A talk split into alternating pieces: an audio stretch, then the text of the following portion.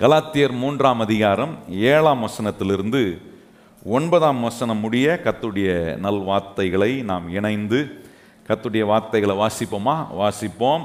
ஆகையால் விசுவாச மார்க்கத்தார் எவர்களோ அவர்களே ஆபிரகாமின் பிள்ளைகள் என்று அறிவீர்களாக. மேலும் தேவன் விசுவாசத்தினாலே புறஜாதிகளை நீதிமான் ஆக்குகிறார் என்று வேதம் முன்னாக கண்டு, உனக்குள் சகல ஜாதிகளும் ஆசீர்வதிக்கப்படும் என்று ஆபிரகாமுக்கு சுவிசேஷமாய் முன் அறிவித்து, அந்தபடி விசுவாச மார்க்கத்தார் விசுவாசமுள்ள ஆபிரகாமுடனே ஆசீர்வதிக்கப்படுகிறார்கள். ஆண்டவர் தம்முடைய ஆசீர்வாதத்தை குறித்து நம்முடைய வாழ்க்கையில் அதை எப்படி செயல்பட முடியும், எப்படி செயல்பட நம்ம எவ்விதத்தில் ஆண்டவருக்கு நாம் ரெஸ்பாண்ட் பண்ணணும் என்பதை சொல்கிற ஒரு அருமையான ஒரு பகுதி இது. ஆண்டவருடைய ஆசீர்வாதம்னா என்ன? கர்த்தர் நமக்கு கொடுக்குற ஒரு பலன். அந்த பலன் என்ன செய்யும்? வாழ்க்கையில் என்னென்ன வெற்றி வேணுமோ, என்னென்ன செழிப்பை நம்ம அடையணுமோ அதை அடைய வைக்கிறதுக்கு கர்த்தர் நமக்கு கொடுக்குற அவருடைய பலன் இப்படிப்பட்ட நன்மைகள் எல்லாம் நம்முடைய வாழ்க்கைக்குள் கொண்டு வருகிறது.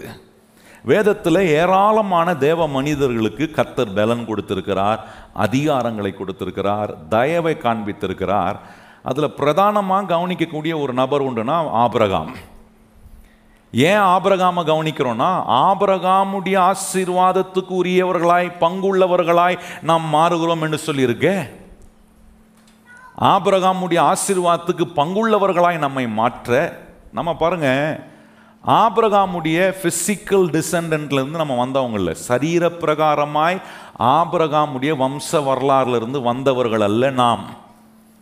வேதம் நம்மை குறித்து சொல்லும்போது எப்படி சொல்லுதுன்னா, புறஜாதிகளாய் இருந்த நம்மை இயேசு கிறிஸ்துவின் மூலமாய் ஆபிரகாமுக்குரிய ஆசீர்வாதம் எல்லாம் நமக்குரியதாய் மாறுகிறது என்று கலாத்தியர் மூன்றாம் அதிகாரம் பதினான்காம் வசனம் மிக தெளிவாய் சொல்லுகிறது. இப்போ நம்மளை கொண்டு போய் ஆண்டவர் ஆபிரகாமுடைய ஆசீர்வாதத்துக்குள்ளே கொண்டு வந்து இணைக்கிறார். இப்போ கேள்வி என்னன்னா, ஆபிரகாமுடைய ஆசீர்வாதம் வேதம் சொல்லுது, என்ன அப்படி ஆபிரகாமுடைய ஆசீர்வாதம்? அந்த ஆபிரகாமுடைய ஆசீர்வாதம்னா என்ன, அதை நம்ம அறிந்து கொள்ளணும். அதில் பாருங்க, ஐந்து காரியத்தை ஆண்டவர் ஆபிரகாமுக்கு ஆசீர்வாதமாக சொல்றாரு. இந்த அஞ்சு காரியத்தை ஆபிரகாமுக்கு ஆண்டவர் ஆசீர்வாதமாக சொல்லும் போது ஆபிரகாம் அதனோடு கூட விசுவாசத்தை ஆட் பண்ணிட்டான். என்ன சொல்றாரு? முதலாவது ஆண்டவர் ஆபிரகாமுக்கு ஆசீர்வாதமாக சொல்ற முதல் காரியம் என்ன தெரியுமா? ஆண்டவர் சொல்றாரு, நான் உன்னை ஆசீர்வதிப்பேன், நீ ஆசீர்வாதமாக இருப்பாய். இது ஆபிரகாமுக்கு தேவன் கொடுத்த முதல் ஆசீர்வாதம். ரெண்டாவது ஆசீர்வாதத்தை கொடுக்குறாரு. என்ன ஆசீர்வாதம் சொல்றாரு? நான் உன்னை பெரிய ஜாதியாக்குவேன். நல்லா கவனிங்க, நான் அது வருது பாருங்க, கர்த்தர் அங்கே வராரு பாருங்க. ஆண்டவர் சொல்றார், நான் உன்னை ஆசீர்வதிப்பேன், நீ ஆசீர்வாதமாயிருப்ப, நான் உன்னை பெரிய ஜாதியாக்குவேன். மூணாவது ஆசீர்வாதம் கர்த்தர் சொல்றாரு, நான் உன் பேரை பெருமை படுத்துவேன். நான்காவது ஆசீர்வாதம் சொல்றாரு, நான் உன்னை ஆசீர்வதிக்கிறவர்களை ஆசீர்வதிப்பேன், உன்னை சபிக்கிறவர்களை நான் சபிப்பேன். ஆண்டவர் சொல்றார், உன் மூலமாய் பூமியில் உள்ள வம்சங்கள் எல்லாம். இந்த அஞ்சு ஆசீர்வாதத்தை ஆபிரகாமுக்கு சொன்னாருங்க. இதை எடுத்து விவரமாக நான் போதிப்பேன், நீங்கள் அதை பற்றி கவலைப்படாதீங்க. ஆனால் இன்றைக்கி நான் அதை சொல்ல போகிறதில்ல. ஆனால் இன்றைக்கி இன்னொரு காரியத்தை உங்களுக்கு முக்கியப்படுத்தி காண்பிப்பதுக்காக ஆபிரகாமின் ஆசீர்வாதத்தோடு கொண்டு போய் நம்மளை இணைக்கிறாரே, பங்குள்ளவர்களாய் மாறுகிறோம் என்று சொல்லுகிறாரே, அது என்ன ஆபிரகாமுடைய ஆசீர்வாதம்? இந்த ஐந்து ஆசீர்வாதங்களை ஆண்டவர் ஆபிரகாமுக்கு சொல்கிறாரு பாருங்க. சொன்ன உடனே ஆபிரகாம் என்ன செஞ்சான்னா, அதை விசுவாசித்தான்.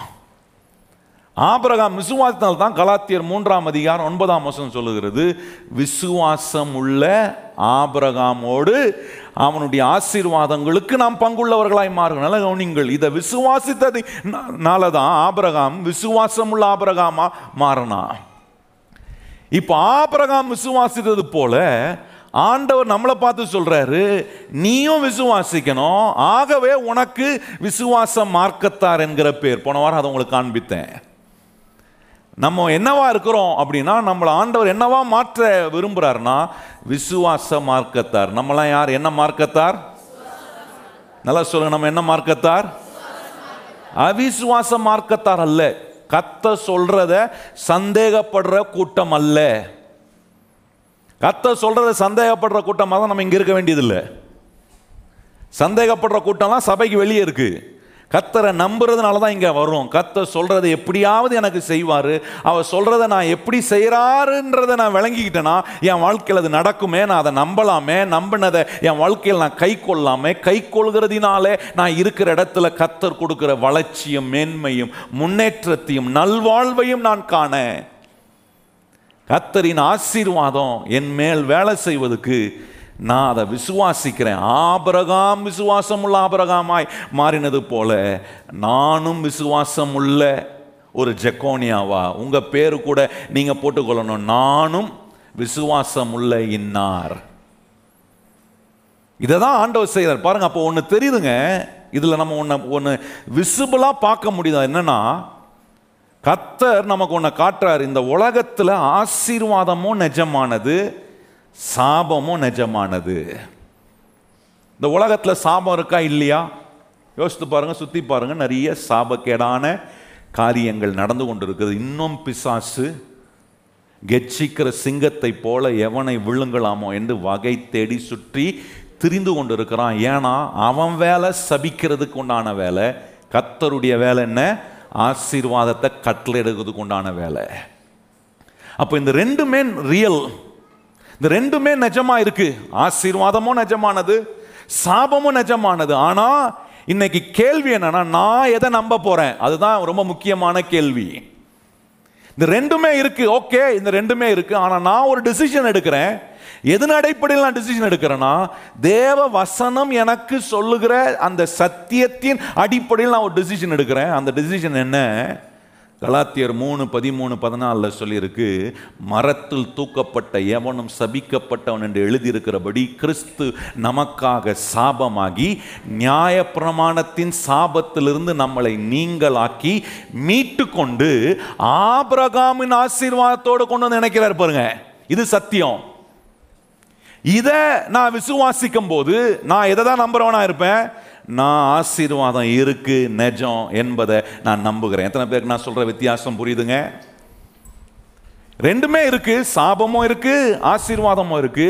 ஆனா இந்த சத்தியத்தை கேட்கிறேன்னா, கர்த்தருடைய பிள்ளையா இருக்கிறேன்னா, இப்போ தீர்மானிக்கணும் நான் எதை நம்ப போறேன், எந்த நிஜத்தை நம்பி நான் வாழ போறேன்.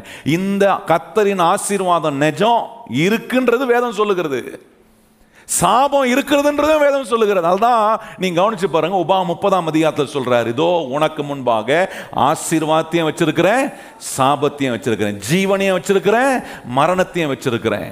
ஆண்டவர் சொல்ற இருக்கு ரெண்டுமே. ஆனா நான் தான் இன்னைக்கு தீர்மானிக்கணும் எதை நம்பி நான் வாழ போறேன் பாருங்க. அதுக்கு தான் உங்களுக்கு என்னாகம இருபத்தி ரெண்டாம் அதிகாரத்தை உங்களுக்கு நான் காண்பித்தேன். இந்த என்னாகம இருபத்தி ரெண்டாம் அதிகாரத்தில் நம்மளை சொல்லப்பட்டிருக்கிற இஸ்ரவேல் மக்கள் என்று இங்கே சொல்லியிருக்கு பாருங்க. அதை நம்மளா எடுத்துக்கணும், நான் தான் அந்த இஸ்ரவேல். ஆனால் இந்த இஸ்ரவேலுக்கு விரோதமாக வேலை செஞ்ச ஒரு ராஜா இருந்தான் பாருங்க, மோவாப் ராஜா, பாலாக் ராஜா இருந்தான் பாருங்க. அவனை யாருக்கு ஒப்பிடலாம்னா, பிசாசுக்கு ஒப்பிடலாம். ஏன்னா இந்த பாலாக் ராஜா விடாம எப்படியாவது கர்த்தரின் ஆசீர்வாதம் இருக்கிறவங்களை சபிச்சிடணும்னு பார்க்குறான். பிசாசு அதானே செய்கிறான். சாபத்தை நம்புறவங்கள பிசாசு போய் இன்னும் சாபத்தை சொல்லி சொல்லி சொல்லி சொல்லி நோண்டி நோண்டி நோண்டி சொல்லணும்னு அவசியம் இல்லை. ஆனால் நான் இங்கே வரும்போது உன்னை நம்புகிறேன். என்ன நம்புகிறேன்னா, உண்மையாலே கர்த்தரின் ஆசீர்வாதம் இருக்குன்னு நான் நம்புகிறேன் பாருங்க. இப்படி நம்புகிறவங்களுக்கு தான் பிசாசு என்ன பண்ண விரும்புகிறான்னா, தொடர்ந்தேச்சியாக எவ்விதத்திலாவது ஒரு வாய்ப்பு கிடைச்சா உங்களையும் என்னையும் எதை நம்ப வைக்க பார்க்குறான்னா, சாபம் உலகத்தில் இருக்குதுன்றதை நம்புறல, உனக்கும் சாபம் வேலை செய்யும், நீ நம்பிடணும் அப்படின்றதுக்காக ஏதாவது ஒரு வகையில் அந்த சாபத்தை நான் நம்புவதற்கு அவன் எனக்கு விரோதமாக என் வாழ்க்கையோடு தொடர்ந்தேச்சியாக இந்த மோவாப் ராஜாவை போல அவன் வேலை செய்கிறான். சில நேரத்தில் மோவாப் ராஜாவோட சேர்ந்து தீர்க்கதரிசியும் கூட சேரலாம். சில நேரம் சில ஊழியர்களுக்கு கூட பிசாசு என்ன பண்ணிடுவானா, சாபத்தை அதிகமாக சொல்ல வச்சு சாபத்தை சொல்லி சொல்லி பயம் காட்டி வைக்கக்கூடிய நிறைய ஊழியக்காரங்க இருக்கிறாங்க. நிறைய வீட்டுக்கு தேடி போவாங்க பாருங்க. யார் வீட்டுக்கு தேடி போவாங்க? அவிசுவாசி வீட்டுக்கு போக மாட்டாங்க. யார் வீட்டுக்கு தான் போவாங்க? பரவாயில்ல, கரெக்டாக சொல்றீங்களே, சொல்லுங்க. யார் வீட்டுக்கு தான் போவாங்க? ஏன்னா விசுவாசி தான் சொல்றதெல்லாம் நம்பும், என்ன சொன்னாலும் நம்பிடுவாங்க இவங்க. அதனால தான் ஜாக்கிரதையாக இருக்கணும். இன்னைக்கு சில உதாரணங்கள்லாம் சொல்லுவேன். எனக்கு யார் வந்தாங்க போனாங்கன்னு பேர் சொல்ல முடியும், ஆனால் நான் சொல்ல விரும்பலை. அதனால் சில உதாரணங்களை சொல்லும்போது இன்னார் வந்தார்னு சொல்கிறதுக்கு பதிலாக அவங்களுக்கு நான் ஒரு பேர் வச்சுக்கிறேன். என்ன பேர் தெரியுமா? சோவன் சோ வந்தாருன்னு சொல்லுவேன். அப்போ நீங்கள் புரிஞ்சுக்கணும். ஏன்னா அது எந்த சோவன் சோவோ அது உங்களுக்கு என்ன தோணுதோ அதை நீங்கள் எப்படி வேணால் எடுத்துக்கங்க. அப்போ கவனித்து பாருங்கள், இங்கே இஸ்ரவேல் மக்கள் எகிப்துலேருந்து வெளியே வராங்க. எகிப்துலேருந்து வெளியே வரும்போது ஆண்டவர் அவர்களை ஆசீர்வதித்து அவர்களை ஒரு பலத்த சேனையாக காட்டுறார். எல்லாருக்கும் கர்த்தர் அற்புதம் செஞ்சு அவங்கள விடுவித்து அவங்கள ஆண்டவர் கானான் தேசத்துக்காக அவர்களை வழிநடத்தி வரும்போது ஆசீர்வாதத்தை ஆசீர்வாதத்தை கொடுத்து ஆசீர்வாதமான இடத்துக்கு பிரயாணம் பண்ணுவதற்காக அவர் அழைத்து செல்கிறார். அப்படி அழைத்து செல்லும் போது செவந்த சமுத்திரத்தை தாண்டுறாங்க. எந்த சத்ரு துரத்திட்டு வந்தானோ அந்த சத்ரு பார்வோனும் பார்வோனுடைய சேனையும் அவனுடைய ரதங்களும் அவனுடைய பிரதானிகளும் அந்த அந்த செவந்த சமுத்திரத்தில் அவர்கள் மூழ்கி போகிறார். இதெல்லாம் இந்த மோவாப் ராஜா இருக்கிறான் பாருங்க, பாலாக்கு கேட்டு தெரிஞ்சு வச்சுக்கிட்டான். இப்போ பார்க்குறான், கேட்டு தெரிஞ்சு வச்ச விஷயத்தை இப்போ கண்ணு கூட பார்க்குறான். இந்த ஏராளமான கூட்டம் வந்துருச்சே, ஐயோ யாருக்கு அற்புதம் செஞ்சாரோ, யாரை விடுவிக்க அவர்களுக்கு எதிராக எழும்பினவர்களுக்கு எதிராக இந்த வானத்தையும் பூமியும் படைத்த கர்த்தர் வேலை செஞ்சாரோ அந்த கூட்டம் வந்திருக்குப்பா. இந்த கூட்டம் வந்திருக்கிறதுனால கண்டிப்பா இந்த கூட்டத்தின் நிமித்தமா நமக்கு எதிராக இந்த ஒரு நியாயமான கடவுள் அவர்கள் சார்பா எனக்கு எதிராக நிற்பாருன்னு இந்த பாலாக் ராஜாவுக்கு நல்லாவே தெரியும். அவன் சொல்கிறான் பாருங்க, அவர்களை பார்த்து கலங்கி பயந்து அவன் சொல்கிறான், ஒரு மாடு புல் மேய்கிறது போல இவனுங்க உள்ளே வந்தானுங்கன்னா நம்மளெல்லாம் மேய்ஞ்சி இந்த இடத்த சுகந்த நம்மளாம் துரத்திடுவாங்க. அதனால் எதா ஒன்று செய்யணும். இப்போ பாருங்கள், நான் உங்களுக்கு சொன்னேன் பார்த்தீங்களா, பிசாசு இந்த சாபன்றது நான் போன வாரம் உங்களுக்கு காட்டினோம் பாருங்கள். வாயில் ரொம்ப ரொம்ப சரளமாக ரொம்ப ஸ்டைலாக பசங்க பேசுவாங்க. என்ன பேசுவாங்க? அண்ணா வெரி குட்டு, அது வந்து ஓல்டு இங்கிலீஷ். அண்ணா லேட்டஸ்ட் இங்கிலீஷ் என்னன்னா டேம் குட்டு. அது கேட்கும்போது என்னமோ புதுசாக சொல்லிட்டாரு போல இருக்கு அப்படின்ட்டு கொஞ்சம் எல்லாம் கொஞ்சம் உஷாராக கேட்பாங்க, பார்த்துருக்கீங்களா? ஆனால் என்னன்னா டேம் அப்படின்ற வேர்டு வந்து நீங்கள் டிக்ஷனரியில் போய் பார்த்தீங்கன்னா it is named or marked for டிஸ்ட்ரக்ஷனா, அழிவுக்காக குறிப்பிடப்பட்ட ஒன்று, அழிவுக்காக நியமிக்கப்பட்ட ஒன்று. நல்லா கவனிங்க, பிசாசு எவ்விதத்திலாவது நம்முடைய வாயை என்னவா மாற்றணும் விரும்புகிறானா, இந்த அழிவை நம்முடைய வாழ்க்கைக்குள்ள பேசி சாபத்தை நம்முடைய வாழ்க்கைக்குள்ள வர வைக்கிறதுக்கு எப்படியாவது நம்முடைய வாயிலிருந்து வருகிற வார்த்தையை கெடுதியாமாக்க, அந்த வார்த்தையினால நம்முடைய வாழ்க்கை அழிவுக்கு நேராக நடத்துவதுக்கு என்ன வாய்ப்பு இருக்குன்னு பார்க்குறான். இதுதான் யாக்கோபு சொல்றாரு, மூன்றாம் அதிகாரம் ஆறாம் வசனம் சொல்றாரு, நாவு ஒரு நெருப்பு. இந்த நாவு நெருப்பு மாதிரி இருக்கு பாருங்க. அதை குறித்து சொல்லும் போது சொல்றாரு, அது நரக அக்கினிய கொளுத்தி விடுகிற நெருப்பு. நாவு எப்படிப்பட்ட நாவா? நரக. இப்போ நம்ம நாவு நரக அக்கினிய கொளுத்தி விடுகிற நாவா இருக்கா? அப்படின்னா என் வாழ்க்கைக்கு நானே என்ன பண்றேன்? ஊர்ல சொல்லுவாங்க பாத்தீங்களா, அவருக்கு அவரே சூனியம் வச்சுக்கிட்டாருன்றாங்க பாத்தீங்களா. இந்த வாயை வச்சு நமக்கே நம்ம என்ன பண்ணிக்கிறோம்? நீங்க தான் சொல்றீங்க. இந்த வாயிலிருந்து வர வார்த்தை நரக அக்கினியை கொளுத்துற வார்த்தையா இருந்துச்சா உலகத்துல சாபம் இருக்கு. ஆனா இப்ப நான் எப்படி மாறிட்டேன்? என் வாயிலிருந்து இந்த நரக அக்கினி வரும்போது இந்த சாபம் எனக்கும் வேலை செய்யும் நான் நம்புறேன். அவங்க இதை பண்ணிட்டாங்க, இவங்க இதை செஞ்சிட்டாங்க, இப்படி ஆயிடுச்சு அப்படி ஆயிடுச்சு, இது வரைக்கும் நல்லா தான் போச்சு, ஆனால் இப்போ இதுவுமே நல்லா நடக்க மாட்டுது, ஏதோ ஒன்று ஏதோ ஒன்று நடக்கிற மாதிரி இருக்குது. ஏன்னா இப்போ என்ன ஆயிடுச்சு, இந்த வாயை திறந்து அழிவுக்கான வார்த்தைகளை குடும்பத்தை குறித்து, பிள்ளைகளை குறித்து, உங்கள் வேலையை குறித்து, உங்கள் தொழிலை குறித்து, உங்கள் எதிர்காலத்தை குறித்து, உங்கள் முன்னேற்றத்தை குறித்து, இன்னைக்கு இருக்கிற சூழ்நிலையை வச்சு பார்த்து பேசாதீங்க. இன்னைக்கு சூழ்நிலை எப்படி வேணா இருக்கலாம், ஆனால் அதை மாற்ற ஒரு அற்புதமான கர்த்தர் உங்களோட கூட இருக்கிறாரே, அதை பாருங்க, அதை பார்க்கணும். நம்முடைய வாயிலிருந்து இப்படிப்பட்ட வார்த்தைகளை நம்ம வராதபடிக்கு கேர்ஃபுல்லாக நம்ம கவனித்து, என் மேலே கர்த்தரின் ஆசீர்வாதம் இருக்குது, ஆசீர்வதிக்கப்பட்டவனை போல நான் பேச போகிறேன்.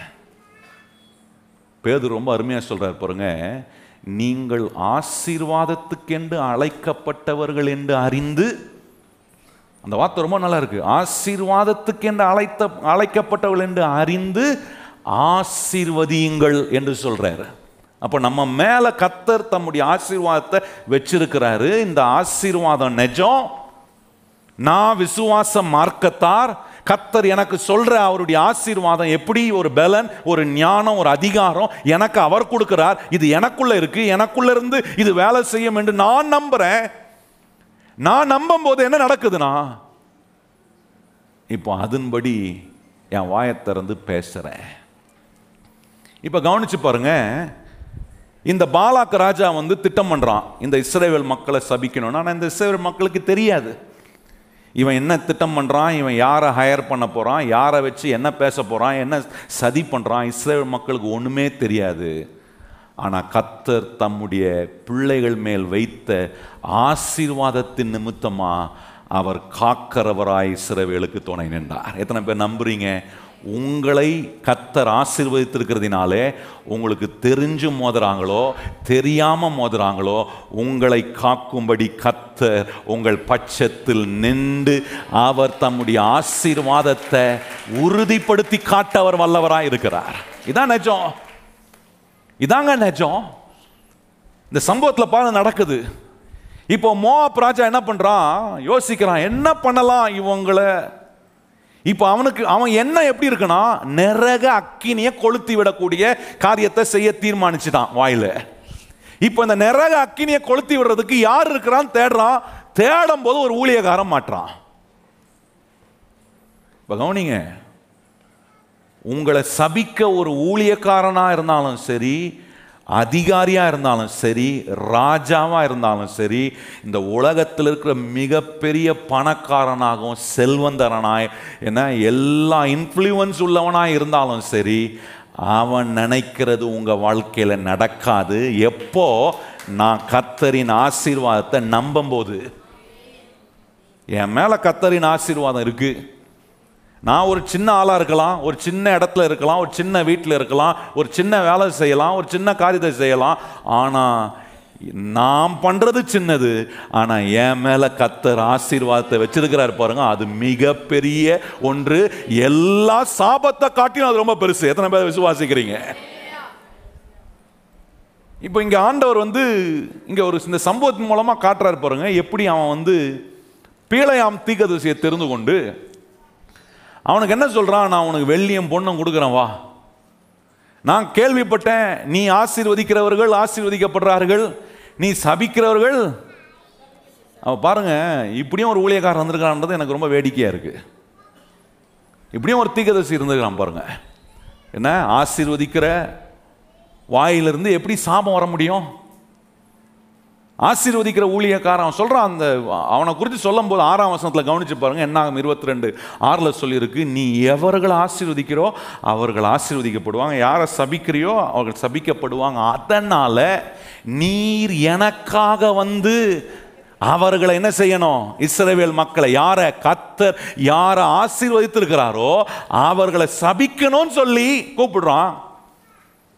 பிரபுக்களை அனுப்பி அதுக்குண்டான கூலி அவர்கள் எடுத்துக்கொண்டு வருகிறார்கள். வந்து இந்த பிலேயாம் தீர்க்கதரிசியை பார்க்குறாங்க. இப்படி பாலாக்கு செய்யும்படி உம்மை வேண்டிக் கொள்கிறார் என்று கேட்குறாங்க. அப்போ என்ன செய்கிறான் பிலேயாம் சொல்கிறான், இருங்க நான் ஜோம் பண்ணி சொல்கிறேன், கர்த்தர் எனக்கு என்ன உத்தரவு கொடுக்குறாருன்னு கேட்டு சொல்கிறேன். நான் கேட்டு வந்தான். கேட்டோன்னே ஆண்டவர் என்ன சொல்கிறார், பன்னிரெண்டாம் வசனத்தில் என்ன சொல்கிறாரு, ஏன்னா அங்கே பன்னிரெண்டாம் வசனத்தை நம்ம போன வாரம் பார்த்தோம்ல. பன்னிரெண்டாம் வசனத்தை என்ன சொல்கிறாரு பாருங்கள், அதற்கு தேவன் பிலேயாமை நோக்கி, நீ அவர்களோட போக வேண்டாம், அந்த ஜனங்களை சபிக்கவும் வேண்டாம், அவர்கள் ஆசீர்வதிக்கப்பட்டவர்கள் என்றார். நல்ல கவனி, இப்போ சொல்லிட்டாரு. இது வந்து ஆண்டவர் அவனை எச்சரிக்கிறார், ஜாக்கிரதையாயிரு. யாராக இருந்தாலும் கத்த சும்மா விட மாட்டார். என் பிள்ளைகளை நான் ஆசீர்வதிச்சிருக்கிறேன், இஸ்ரவேல் மக்கள் நான் ஆசீர்வதித்திருக்கிறேன், அவர்களை சபிக்க வேண்டாம், அவங்கள சபிக்க வேண்டாம், அவர்கள் என்னால் ஆசீர்வதிக்கப்பட்டவர்கள், ஆனால் கேர்ஃபுல்லாக இருந்துக்கொண்டார். இப்போ பாருங்கள், கேட்டுட்டு கேர்ஃபுல்லாக இருக்கிறான். அடுத்த வசனம் பாருங்கள். இப்போது இங்கே இருந்தால் சில காரியங்களை உங்களுக்கு நான் காண்பிக்க விரும்புகிறேன். நீங்கள் எதை நம்பணும்னா, கர்த்தரின் ஆசீர்வாதம் நிஜம் என் வாழ்க்கையில், அந்த நிஜமான கர்த்தரின் ஆசீர்வாதத்தில் நான் வாழ்கிறேன். எத்தனை பேர் கையை உயர்த்தி, அந்த கர்த்தரின் ஆசீர்வாதம் நிஜமானது, அந்த நிஜமான கர்த்தரின் ஆசீர்வாதத்தில் நான் விசுவாசித்து வாழ்கிறேன். அதான் ரொம்ப முக்கியம், நான் அதை விசுவாசிக்கிறேன். இப்போ பாருங்கள் பதிமூன்றாம் வசனம், பிலேயாம் காலமே எழுந்து பாலாக்கின் பிரபுக்களை நோக்கி, உங்கள் தேசத்துக்கு போய்விடுங்கள், நான் உங்களோடு கூட வருவதற்கு கர்த்தர் எனக்கு உத்தரவு கொடுக்க மாட்டோம் என்கிறார் என்று சொன்னான். அப்படியே மோவாபியர் உடைய பிரபுக்கள் எழுந்து பாலாக்கிடத்துக்கு போய், பிலேயாம் எங்களோடு வர மாட்டான் என்று சொன்னான் என்றார்கள். இப்போ பாருங்கள், வரமாட்டேன்னு சொல்லிட்டான். இந்த ராஜா வந்து விடுற மாதிரி இல்லை. ஏன்னா அவன் சபிக்கணும்னு அவன் வந்து பிளான் பண்ணி எப்படியாவது இவர்களை சபிச்சிடணும், இவங்க வேலை வேலை செய்கிற கர்த்தரின் ஆசீர்வாதம் வேலை செய்யாமல் போயிடுச்சுன்னா நான் அவர்களை ஜெயிக்கிறதுக்கு எனக்கு ஒரு வாய்ப்பு கிடைக்கும்னு நினைக்கிறான். சத்துருடைய வேலையே அதுதான். எப்படியாவது இதை உள்ள நுழைச்சிட்டேன்னா, இந்த சாபத்தை கொஞ்சம் உள்ள அவங்க நம்புற மாதிரி நுழைச்சிட்டேன்னா ஆசீர்வாதம் வேலை செய்து நிற்கும். இதுக்கு என்ன பண்ணலாம்? பிசாசு விடமாட்டான். தொடர்ந்து சோர்ந்து போகாமல் முயற்சி எடுத்துக்கிட்டே இருப்பான் பிசாசு. நான் எனக்கு சாபம் வேலை செய்யுன்றதை நம்புறதுக்கும் என் வாயிலிருந்து அழிவுக்கான வார்த்தைகளை பேசுவதுக்கும் பிசாசு தொடர்ந்து வேலை செய்கிறான். பாருங்க அங்கே பாருங்கள், இப்போ மோவாப் ராஜா என்ன சொல்கிறான் பாருங்கள், பாலாக்கு மறுபடியும் அவர்களிலும் கனவான்களாகிய அதிக பிரபுக்களை அனுப்பினான். அவர்கள் பிலேயாமிடத்தில் போய் அவனை நோக்கி, சிப்போரின் குமாரனாகிய பாலாக் எங்களை அனுப்பி, நீர் என்னிடத்தில் வருகிறதுக்கு தடைப்பட வேண்டாம், உம்மை மிகவும் கனம் பண்ணுவேன், நீ சொல்வதெல்லாம் செய்வேன், நீர் வந்து எனக்காக அந்த ஜனங்களை, நல்ல கவனிங்க அந்த வார்த்தை, நீர் வந்து எனக்காக அந்த ஜனங்களை சபிக்க வேண்டும் என்று சொல்ல சொன்னான் என்றார்கள். இப்போ பிலேயாம் சொல்றான் பாருங்க, பதினெட்டாம் வசனம், பிலேயாம் பாலாக்கின் ஊழியக்காரர்களுக்கு பிரதி உத்தரமாக, பாலாக் எனக்கு தன் வீடு நிறைய வெள்ளியையும் பொன்னையும் தந்தாலும், சிறிய காரியமானாலும் பெரிய காரியமானாலும் செய்யும் பொருட்டு என் தேவனாகிய கர்த்தரின் கட்டளையை நான் மீற. எவ்வளோ அருமையான ஊழியக்காரன்ல, எவ்வளோ அருமையான ஊழியக்காரன் பாருங்க. மீற முடியாது சொன்னாரா? இது இதுவரைக்கும் கரெக்டாக இருந்தான். இதுவரைக்கும் அந்த தீர்க்கதரிசி ரொம்ப கரெக்டாக அவர் செயல்பட்டார். சொல்கிறாரு, மீற முடியாதுப்பா. என்ன சொல்கிறான்? நீ ராஜா தான் வீட்டு நிறைய இருக்கிற வெள்ளியும் பொண்ணையும் கொடுத்தா கூட ஏனால கர்த்தர் ஆசீர்வதித்திருக்கிற ஜனத்தை நான் என்ன பண்ண முடியாது. எத்தனை பேருக்கு தெரியும் நீங்கள் கர்த்தரால்? எத்தனை பேர் சொல்கிறீங்க நான் கர்த்தரால், என் குடும்பம் கர்த்தரால்? மேலே இருக்கவங்க சொல்லுங்கள், நம்மலாம் யார் கர்த்தரால்? கர்த்தர் ஆசீர்வதித்திருக்கிற நம்ம சபிக்க யாராலையுமே முடியாது, அன்லெஸ் அண்ட் அன்டில் நான் இடம் கொடுத்தாதான். நான் அந்த சாபத்தை எனக்குள்ள நம்புகிறதுக்கு நான் இடம் கொடுத்துட்டேன்னா வேலை செய்யும். ஆனால் இல்லை, சத்தியத்தின்படி என்னை என் இயேசு கிறிஸ்து எல்லா சாபத்திலிருந்தும் நீங்களாக்கி மீட்டு கொண்டிருக்கிறார் என்கிற காரியத்தில் உறுதியாக இருப்பேனா? நான் சொல்கிறேன், ஒருபோதும் ஆண்டவருடைய ஆசீர்வாதம் நம்ம மேலே இருக்கு பாருங்கள், அதை மீறி நமக்குள்ள சாபத்தை வேலை செய்ய பிசாசால் முடியவே முடியாது. ஏன்னா கர்த்தரின் ஆசீர்வாதம் பலத்த துருகம் போல என்னை சூழ்ந்து இருக்கக்கூடிய ஒரு கேடகம் போல இருக்கிறது.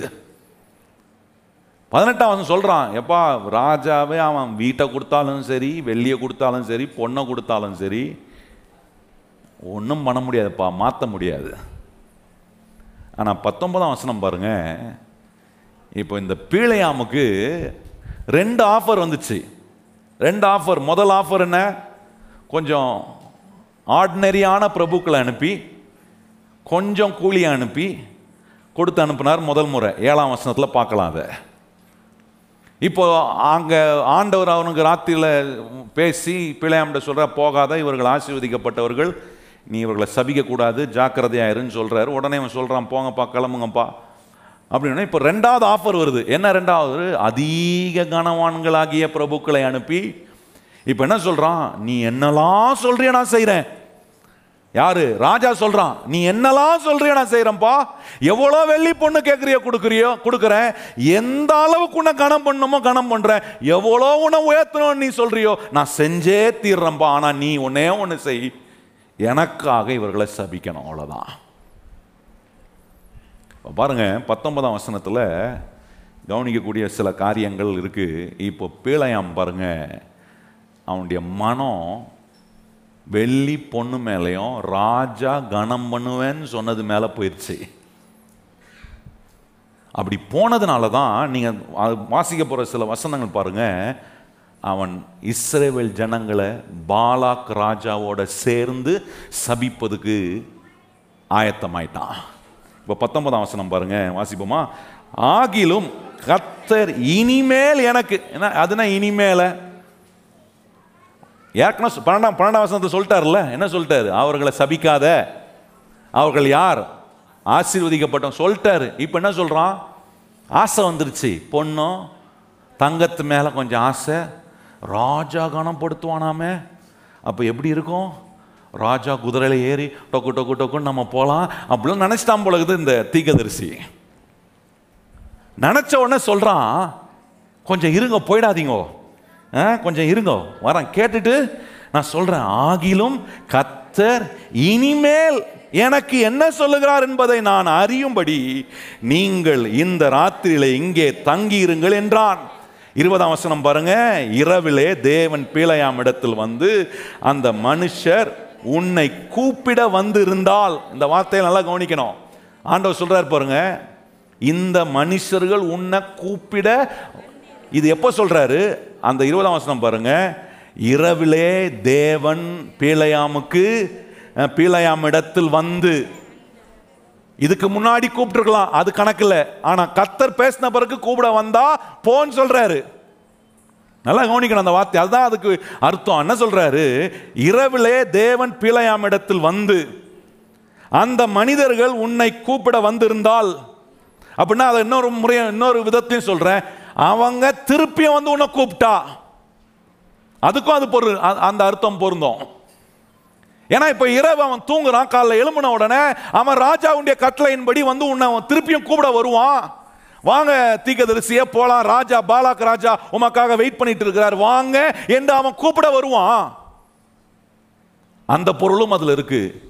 அவன் வந்து மறுபடியும் உன்னை கூப்பிட்டா, அங்கே சொல்றாரு பாருங்க, நீ எழுந்து அவர்களோட கூட போ, ஆனாலும் நான் உனக்கு சொல்லும் வார்த்தையின்படி மாத்திரம் நீ செய்ய வேண்டும் என்றார். இப்போ ஆண்டவன் சொல்லிட்டார். என்ன சொல்லிட்டாரு? அவன் திருப்பி வந்து கூப்பிட்டா, காலைல எழும்பினவன வந்து உன்னை கூப்பிட்றான்னு வச்சுக்கோ, நீ இருக்கிற இடத்துல வந்து பிலேயாமே வாங்கய்யா போலாம்யா அப்படின்னு கூப்பிட்டானா, நீ என்ன பண்ணு, போன்னு சொல்றார். ஆனா இவன் பண்ணது பாருங்க வேலையை. இருபத்தோராம் வசனம் பாருங்க, அவன் என்ன பண்ணான் பாருங்க. இங்கே தான் நமக்கு தெரியுது பிலேயாம் தீக்கதரிசி வெள்ளியும் பொண்ணு மேலே அட்ராக்ட் ஆயிட்டாரு. ராஜா கனம் பண்ணுவேன்னு சொல்லிட்டாரு, அதுக்கு அட்ராக்ட் ஆயிட்டான். அதுக்கு அட்ராக்ட் ஆனதுனால இந்த ஊழியக்காரன், இந்த தீக்கதரிசி தேவ பிள்ளைகளை சபிக்க ரெடி ஆயிட்டான். இன்னைக்கு நம்ம ஒன்று நல்லா விளங்கி கொள்ளணும், நம்ம நம்மளை சபிக்க அது எந்த பெரிய ஆளாக இருந்தாலும் சரி, எந்த சோவன் சோவா இருந்தாலும் சரி, நான் சொல்கிறேன், கர்த்தர் உங்கள் மேலே சாபத்தை அனுமதிக்க அவர் விடவே மாட்டார் என்பதுக்கு இந்த இடம் ஒரு பெரிய ப்ரூஃப். இங்கே நீங்கள் உங்களை இஸ்ரவேல் மக்களாக பார்க்கணும். இங்கே சொல்லப்பட்டிருக்க சம்பவத்தில் இஸ்ரவேல் மக்களாக யாருக்கோ சொல்லியிருக்குன்னு நினைக்காதீங்க. நான் தான் அந்த இடத்துல இருக்கிறேன். சொல்லுங்கள், இங்கே சொல்லப்பட்டிருக்கிற எல்லாம் சொல்லுங்கள் வாய் திறந்து, இங்கே சொல்லப்பட்டிருக்கிற இஸ்ரவேல் மக்கள் நான். சொல்லுங்கள் வாய் திறந்து, இங்கே சொல்லப்பட்டிருக்கிற இஸ்ரவேல் மக்கள் நான். அது என்ன குறித்து சொல்கிறாரு? இப்போ பாருங்கள், இருபத்தி ஓராம் வசனம் பாருங்கள். இப்போ சொல்லிட்டாரா? இப்போ பாருங்கள், அவனுங்க வந்து இவனை கூப்பிட்றதுக்கு முன்னாடி இந்த தீர்க்கதரிசி செஞ்சதை கொஞ்சம் கவனித்து பாருங்கள். இருபத்தி ஓராம் வசனம், பிலேயாம் காலமே எழுந்து தன் கழுதையின் மேல் ஸ்தனம் கட்டி மோவாப்பின் பிரபுக்களோடு கூட, மோவாப்பின் பிரபுக்கள் அவனை வந்து கூப்பிட்டாங்க. கூப்பிட்ட பிறகு பிலேயாம் தீர்க்கதரிசி போயிருந்தானா ஆண்டவர் கோபப்பட்டு இருக்க மாட்டாரு. நீங்க சொல்லலாம் போன்னு சொல்றாரு. இருபத்தி ரெண்டாம் வசனம் வாசித்தீங்கன்னா கோபம் படுறாரு. என்னங்க அநியாயமா இருக்கு, போன்னு சொல்றாரு ஆண்டவர். போன பிறகு அவன் மேல கோபப்படுறாரு. எப்போ போ சொன்னாரு?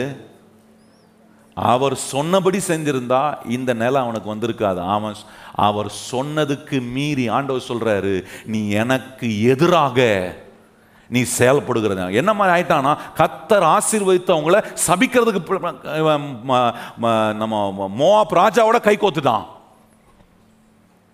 நான் சொல்கிறேன், இன்னைக்கு உங்களை உங்கள் தொழிலில், உங்கள் வேலை ஸ்தலத்தில், உங்கள் குடும்பத்தில், உங்கள் வாழ்க்கையில் என்ன உங்களை காலி பண்ணுறதுக்கு எத்தனை பேர் கை சேர்த்தாலும் கை கோத்தாலும் நான் சொல்கிறேன், அதுக்கு மேலாக ஒரு கரம் உங்கள் மேலே இருக்குது. அதுதான் கர்த்தரின் ஆசீர்வதிக்கும் கரம் உங்கள் மேலே இருக்கிறதுனால எத்தனை பேர் கை சேர்த்து வந்தாலும் உங்களை அசைக்கவே முடியாது. எத்தனை பேர் அதை விசுவாசிக்கிறீங்க? இதான் நிஜம், இதான் நிஜம். சும்மா பரவசப்படுத்துறதுக்காக சொல்ல, இதான் நிஜம். இந்த நிஜத்தை நம்பணும். நிறைய நேரம் இந்த நிஜத்தில் நம்ம கொஞ்சம் விலகி போயிடுறோம். சூழ்நிலைகளுக்குள்ளே போகும்போது, சவாலுக்குள்ளே போகும்போது, ஒரு பண நெருக்கடி, ஒரு தேவைண்டு வரும்போது, மனமுடைந்து போகிற நேரத்தில், இருதயம் நொறுங்குண்டு போகிற நேரத்தில் நம்மளும் வாயத்தை என்ன சொல்கிறோம்? ஆமாம், கர்த்தர் எங்கே ஆசீர்வதிக்கிறாரு, சாபமாக இருக்கே, இப்படி தரித்திரமாக இருக்கே, இப்படி நம்ம தலையெழுத்தாக இருக்கே, இது நம்ம விதியாக இருக்கே, இப்படி வந்து மாட்டிக்கிட்டோமே, இப்படி நம்ம குழியில் இருக்கிறோமே. அங்கே பாருங்கள், பதினொன்று இருபத்தி ஓராம் வசனம் பாருங்கள். பிலேயாம் காலமே எழுந்து தன் கழுதையின் மேல் ஸ்தனம் கட்டி மோவாப்பின் பிரபுக்களோட கூட போனான். இருபத்தி ரெண்டாம் வசனம் பாருங்கள். அவன் போகிறதினால் தேவனுக்கு கோபம் உண்டானது. கர்த்தருடைய தூதனானவன் வழியிலே அவனுக்கு எதிராளியாகிய எதிராளியாக நின்றான். அவன் தன் கழுதையின் மேலே ஏறி போனான். அவன் வேலைக்காரர்கள் ரெண்டு பேரும் அவனோடு இருந்தார்கள். இப்போ பாருங்க, ஏறிட்டாரு ஐயா, கிளம்பிட்டாரு. எங்க கிளம்பிட்டாரு? இஸ்ரவேல் மக்களை ஆசீர்வதிக்க கிளம்பிட்டார். இப்போ ஆண்டவர் அவனுக்கு ஒரு படிப்பினையை கொடுக்குறாரு, அவனுக்கு ஒரு படிப்பினை கொடுக்குறாரு. பாருங்க, அடுத்த சில வசனங்களை பாருங்க, அங்கே ஒரு படிப்பினை கொடுக்குறாரு. என்ன சொல்றாரு? கர்த்தருடைய தூதனானவன் உருவின பட்டயத்தை தன்னுடைய கையிலே பிடித்து கொண்டு வழியிலே நிற்கிறதை கழுதை கண்டு வழியை விட்டு வயலிலே விலகி போயிற்று. கழுதையை வழியில் திருப்பி மிகவும் கழுதையை வழியில திருப்பி என்ன பண்றானா, அடிக்கிறானா கழுதையை. கவனிச்சு பாருங்க, வழியை விட்டா போற, ஏன் கழுத வழியை விட்டு போது? உருவின பட்டயத்தோட யார் நிக்கிறா? தூதன் நிக்கிறான். இது யாருக்கு தெரியுது? கழுதைக்கு தெரியுது, ஆனா இவனுக்கு தெரியல. இதுல ஒரு விஷயம் சொல்றேன் பாருங்க, நிறைய நேரம் கிறிஸ்தவ மக்களுக்கு கர்த்தரால நம்ம ஆசீர்வதிக்கப்பட்டிருக்கிறோம் என்கிறது நமக்கு புரிந்து கொள்ளாமலே இருக்கக்கூடிய ஒன்றா இருக்கும்னா, நான் சொல்கிறேன், ஆண்டவர் கழுதியை வச்சு கூட நம்மளை உணர்வாக்க வல்லவராக இருக்கிறார்ன்றதை மறந்துடாதீங்க. எனக்கு அதை புரிந்து கொள்ள முடியல, என்னால் அதை நம்ப முடியலன்னா விட மாட்டார் கர்த்தர். அதுதான் பாருங்கள், வாரம் வாரம் உங்களுக்கு நான் இதை பேசிக்கிட்டே இருக்கிறேன் பாருங்கள், இதை குறித்து சொல்லிக்கிட்டே இருக்கிறேன் பாருங்கள். என்ன நம்பணும்? என்ன வேணால் நடக்கட்டும், அவர் என்னை ஆசீர்வதிக்கிறவராக இருக்கிறார். கையை உயர்த்தி சொல்லுங்கள், என்ன வேணால் நடக்கட்டும், கர்த்தர் என்னை ஆசீர்வதித்திருக்கிறார். சொல்லுங்கள் வாயத்து வந்து, கர்த்தர் என்ன பண்ணியிருக்கிறார்?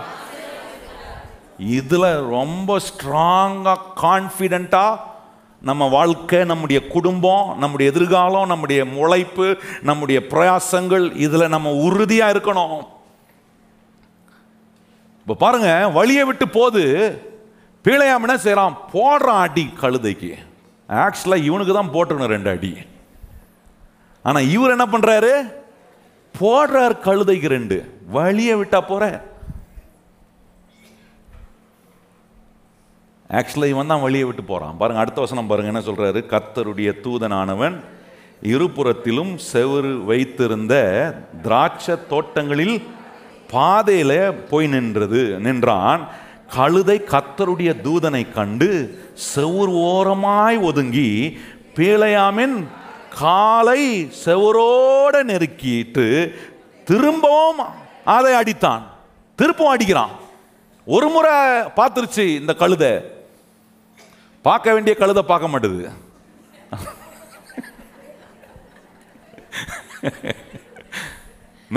ஆனா இந்த கழுதை பார்க்குது. இந்த கழுதை பார்த்து என்ன பண்ணுது? ஐயோயோ உருவின பட்டயத்துடன் கொஞ்சம் ஓரமா ஒதுங்குது. ஆனா உட்கார்ந்து இருக்கிற கழுதை மேல உட்கார்ந்து இருக்கிற கழுதைக்குனே தெரியல. இதுனா இன்னைக்கு இப்படி வாங்குது. என்ன நல்லா தானே சோறு போட்டேன், நல்லா சாப்பிட்டியா இல்லையா? ரெண்டாவது முறை அப்படி நடக்கும்போது என்ன, சவுரோட ஓரமாக கொண்டு அவன் காலை முதலாவது கொஞ்சம் என்ன பண்ணுது கழுதை.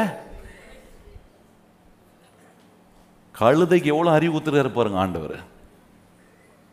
என்ன யோசித்தே பார்க்க முடியல. கழுதை கொண்டு போய் அவன் காலை சவுரோட தேய்க்குது, உராயுது. உராயும் போதாவது கொஞ்சமாவது எங்கேயாவது கொஞ்சம் உராஞ்சி மூளைகளை கொஞ்சம் ஷார்ப்பாகி ஒர்க் ஆகி கொஞ்சம் ஏதாவது நடந்துருக்கணும். அது ஒராசன உடனே போடுறான் ரெண்டு. யார் காலை நசுக்கிற அப்படின்னு போடுறான் பாருங்க. போட்டு ரெண்டு போட்டு அடுத்தது பாருங்க. கர்த்தருடைய அது வாசிட்டோமா? இரு எத்தனை வாசனம்? இருபத்தஞ்சா வாசனம் வாசிப்போம். இருபத்தாறாம். அப்பொழுது கர்த்தருடைய தூதன் ஆனவன் தூதன் தூதன் அப்புறம் போய் வலதுபுறமும் இடதுபுறமும் விலக வழி இல்லாத இடுக்கமான இடத்துல நின்றான். இப்ப பாருங்க, முன்னையாவது வயலுக்குள்ள போச்சு அச்சு கொண்டு வந்துட்டான், சவுர் ஓரமாக போச்சு கொஞ்சம் அப்படி இப்படி தண்ணி கொண்டான். இப்போ இடுக்கமான இடத்துக்கு கொண்டு போய் வழி இல்லாத வர முடியாத இடத்துக்கு கொஞ்சம் போய் கழுதையை வச்சு கொஞ்சம் ஏதாவது பண்ணா இப்போவாது. இருபத்தி ஏழாம் வசனம் பாருங்க. கழுதை கர்த்தருடைய தூதனை கண்டு கழுதை சரண்டர் ஆயிடுச்சு. இதுக்கு மேல அடி வாங்க முடியாதுப்பா இவங்கிட்ட, நான் சரண்டர் ஆயிடுறேன் அப்படின்ட்டு கழுத பண்ணிச்சுன்னா அவன் கால் கீழே படுத்துச்சான். அதான் போட்டிருக்கு பாருங்க இருபத்தி ஏழாம் வருஷம் என்ன சொல்றது. கழுதை கர்த்தருடைய தூதனை கண்டு பிலேயாமின் கீழே படுத்து. அப்போ என்ன அடி அடிச்சிருப்பான் பார்த்துருங்க. கொஞ்சம் கழுதைக்கே ரோஷம் வர மாதிரி அடிச்சுக்கிறானா? அப்போ என்ன அடியா இருந்திருக்கும் கொஞ்சம் யோசித்து பாருங்க. அது பார்த்துச்சா, நான் படுத்துக்கிறேன் கீழே, இதுக்கு மேலே நீ என்னென்னா பண்ணிக்கியா, நான் படுத்துக்கிறேன் உன் காலுகளை போட்டு மிச்சு என்னை சாவடிச்சிரு பேசாமல் படுத்துக்கிச்சான் கழுது. இதெல்லாம் பாருங்கள் எவ்வளோ அருமையாக ஆண்டவர் இஸ்ரவேல் மக்கள் மேலே வச்சிருக்கிற ஆசீர்வாதத்தை காப்பாற்றுறதுக்கு என்ன வைராக்கியமாக அலசுகிறார் பாருங்கள். அது ஊழியக்காரனாக இருந்தால் கூட சும்மா விட மாட்டார்.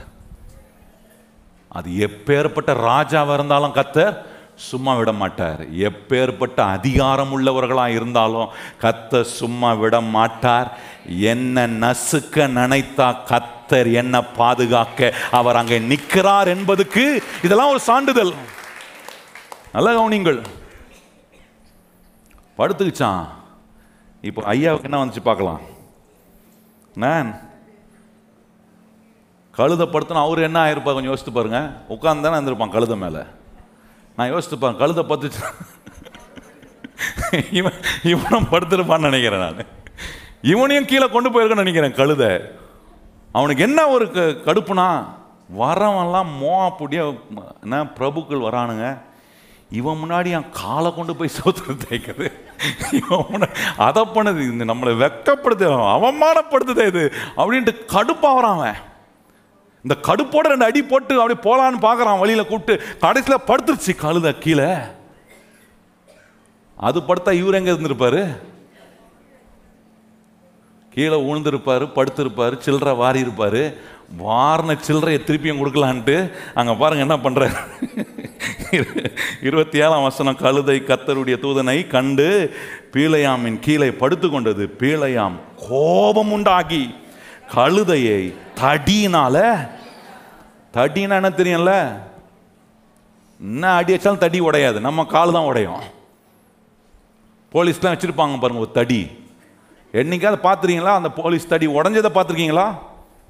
அது ஆனால் முட்டி உடையும், கால் உடையும், எலும்பு உடையும், அங்கங்கே அப்படியே உப்பினும்னு அதுதான் இருக்கும் தடி. அந்த மாதிரி அந்த தடியை வச்சு கழுதி அடித்தாமல் பாருங்கள். அடித்ததில் அது எலும்பி இருக்குமான்னு எனக்கு சந்தேகமாக இருக்குது. கர்த்தர் பார்த்தாரு. இந்த கழுதையை வச்சு இந்த கழுதைக்கு ஏதாவது சொல்லிக் கொடுக்கலான்னு கர்த்தர் பார்க்குறாரு. ஆனால் இவன் கழுதியை அடி அடினு அடிக்கிறான்னு பார்த்து கர்த்தர் ஒன்று செய்கிறாரு பாருங்க. அங்கே இருபத்தெட்டாம் வசனம் பண்ணுறாரு பாருங்க, வாசிப்பம்மா. இருபத்தெட்டாம் வசனம், உடனே அதில் எனக்கு ரொம்ப பிடிச்சது, கழுதை சரண்டர் ஆயிடுச்சு, கர்த்தர் உடனே வேலை செய்ய ஆரம்பிச்சார். கழுதை சொல்லிது, ஆண்டவரே ஐ கிவ் அப், நான் கொடுத்துட்றேன்ப்பா, நான் விட்டுடுறேன். எனக்கே புத்தி வந்துருச்சு, ஆனால் இவனுக்கு புத்தி வர மாட்டேது, நான் படுத்துடுறேன், என்னை விட்டுருங்க அப்படின்னு சொல்லிடுச்சு கழுதை. பார்த்தாரு. அடுத்தது அதான் இருபத்தெட்டாம் வருஷம், உடனே கர்த்தர் வாயை திறந்த உடனே கழுதை என்ன பண்ணுது? நான் நினைக்கிறேன் நம்ம ஆளுங்களாம் அந்த கார்ட்டூன் மூவி எடுத்தாங்க பார்த்தீங்களா? கார்ட்டூன் மூவி ஃபஸ்ட்டு ஃபஸ்ட்டு எடுத்தாங்க பாருங்க. அவனுக்கு எப்படி ஐடியா வந்திருக்கும்? மிருகம்லாம் பேச முடியும்னு எப்படி ஐடியா வந்திருக்கும்? பைபிளில் சொல்லியிருக்குங்க. இதை வச்சு தான் கற்பனை பண்ணி இன்னைக்கு எல்லா மிருகமும் பேசுகிற மாதிரி படம் எடுக்கிறான். பைபிளில் எதுவுமே விடப்படலை, நல்லா கவனிங்க. எல்லாமே வேதத்தில் சொல்லப்பட்டிருக்கு. இதை வச்சு தான் அவனுக்கு அறிவு வந்து படம் எடுத்து இன்னைக்கு கார்ட்டூன் படம் எடுத்தே பணக்காரன் ஆகிட்டான் அவன். யோசித்து பாருங்க, கார்ட்டூன் படம் எடுத்து மிருகம் பேசுகிற மாதிரி படம் எடுக்கிற மாதிரி எடுக்க வச்சு இன்னைக்கு எத்தனையோ கோடீஸ்வரங்க, மல்டி பில்லியனர்ஸ் ஆகிட்டானுங்க. எங்கேருந்து கிடச்சிது அந்த ஐடியா? பைபிள்லேருந்து தான். நல்லா கவனிங்க. இந்த ஐடியா என்ன மனுஷனுக்கு அவனுக்காக வந்துச்சா? இங்கே கர்த்தர் செஞ்சு காட்டினாரு.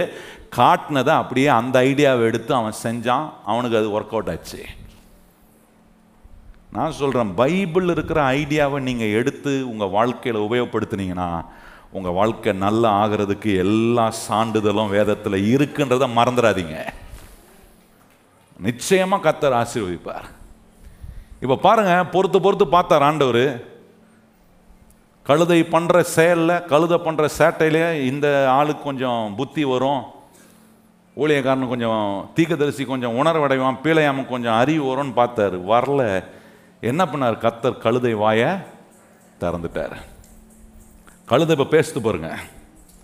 ஏன்னா கழுதை பேசும்போது தான் சொல்லுது, கர்த்தர் கழுதையின் வாயை திறந்தார்.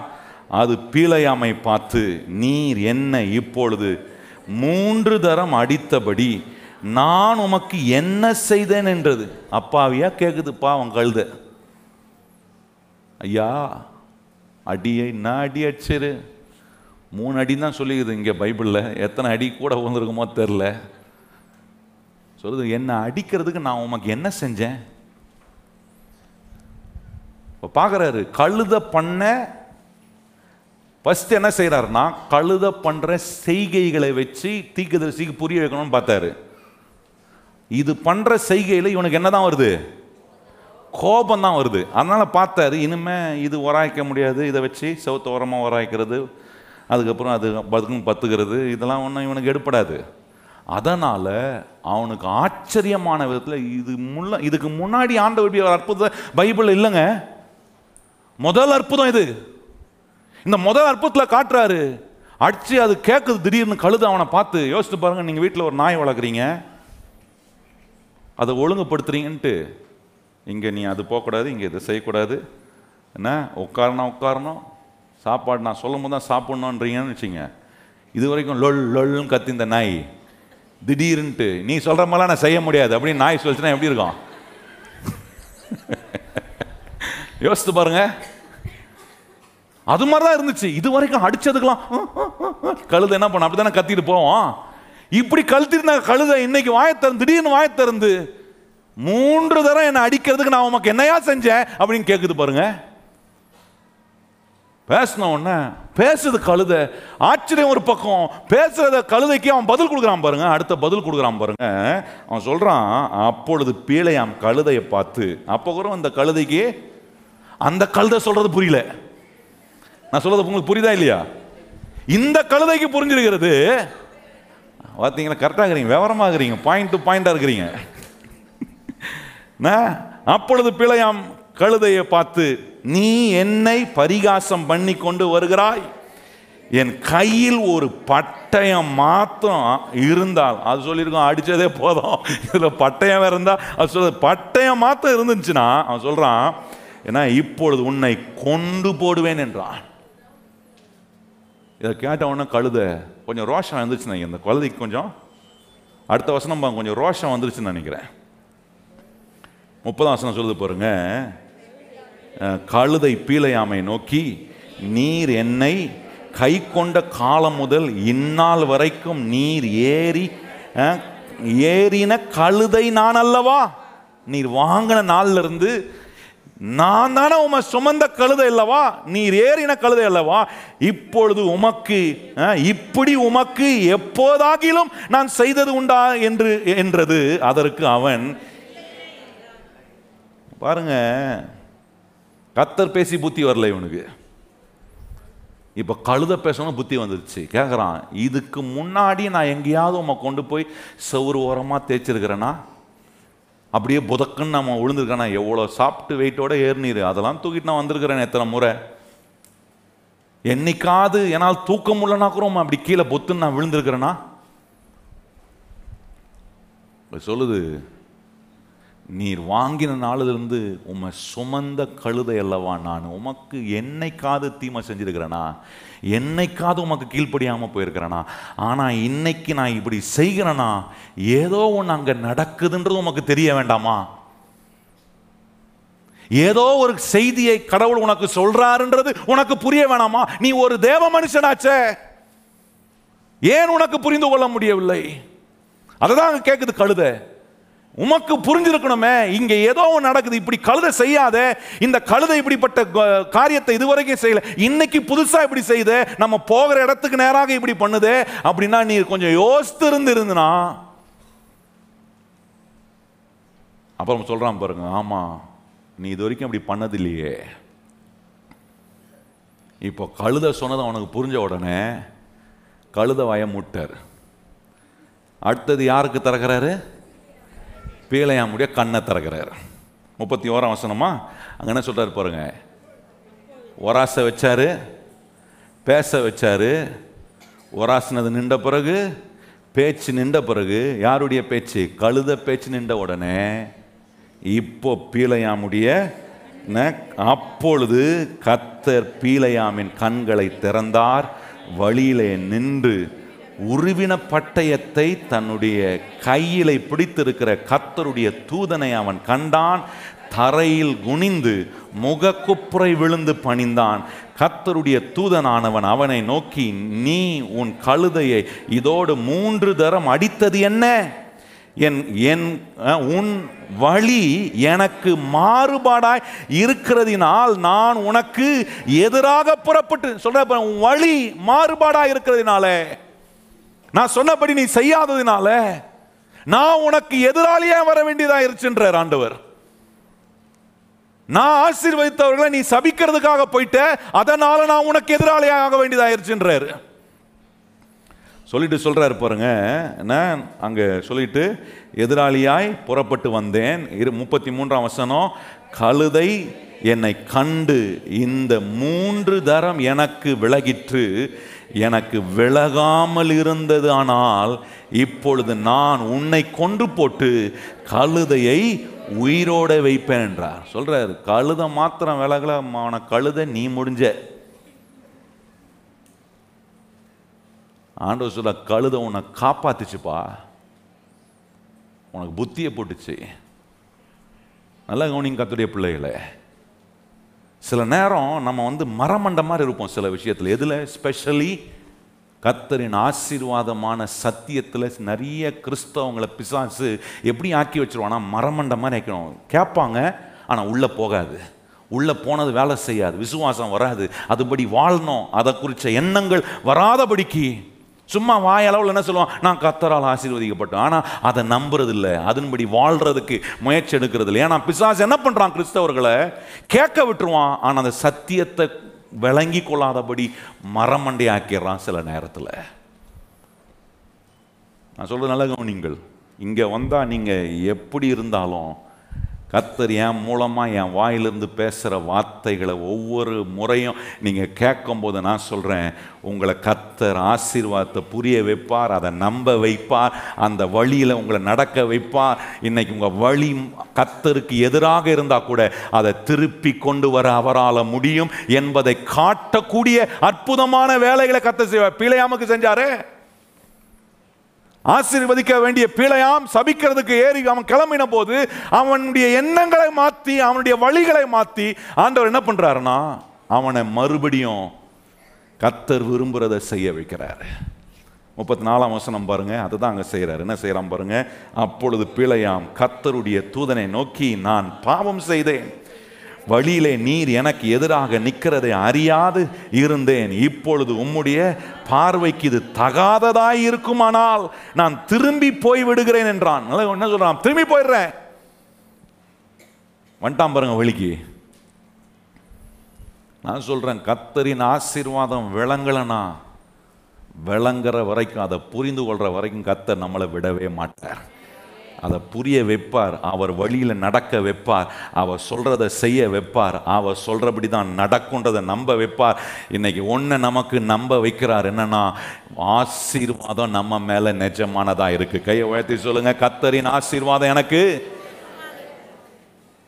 யாராவது உன்னை பார்த்து சரியான சாபம் பிடிச்ச நீ அப்படின்னு சொன்னாங்கன்னு வச்சுங்க, சொல்லணும், ஏசுநாதர் ரெண்டாயிரம் ஆண்டுகளுக்கு முன்பாக என் சாபத்தை மாத்திரமல்ல, என்னை பார்த்து சாபம் என்று சொன்ன உன் சாபத்தையும் கர்த்தர் உடைத்து நம்மளை கர்த்தர் ஆசீர்வதித்திருக்கிறார் என்று நீங்கள் இந்த சத்தியத்தை, நான் சொல்கிறது சத்தியங்க, கதை கட்டில் சும்மா ஏன் ஆசையாக சொல்கிற ஒரு வார்த்தை இல்லை, சத்தியத்தை சொல்கிறேன். கலாத்தியர் மூணு பதிமூணு பதினாலு சொல்கிற சத்தியம், என்னை விடுவித்திருக்குன்னா விடுவித்திருக்கிறார், செஞ்சிருக்கிறாருன்னா செஞ்சிருக்கிறாரு.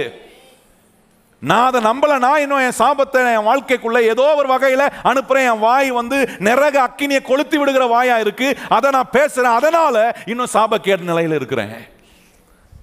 மீறி போனாலும் கர்த்தர் பாருங்கள் பிலேயாமே திருப்பி கொண்டு வர்றாரு. சொல்கிறான், நீர் வேண்டானா நான் திரும்பி போயிடுறான் ஆண்டவரே. அப்போ முப்பத்தஞ்சாம் வசனம் பாருங்கள், கர்த்தருடைய தூதனானவன் பிலேயாமை நோக்கி, அந்த மனிதர்களோட கூட போ, நான் உன்னோடு சொல்லும் வார்த்தைகளை மாத்திரம் நீ சொல்ல கடவா என்றார். அப்படியே பிலேயாம் பாலாக்கின் பிரபுக்களோடு கூட போனான். முப்பத்தாறாம் வசனம், பிலேயாம் வருகிறதை பாலாக்கு கேட்ட மாத்திரத்தில் கடைசி எல்லையான ஆரோன் நதியின் ஓரத்தில் உள்ள மோவாபின் பட்டணம் மட்டும் அவனுக்கு எதிர்கொண்டு போனான்.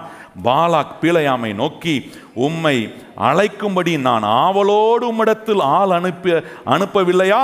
என்னிடத்துக்கு வராமல் இருந்தது என்ன?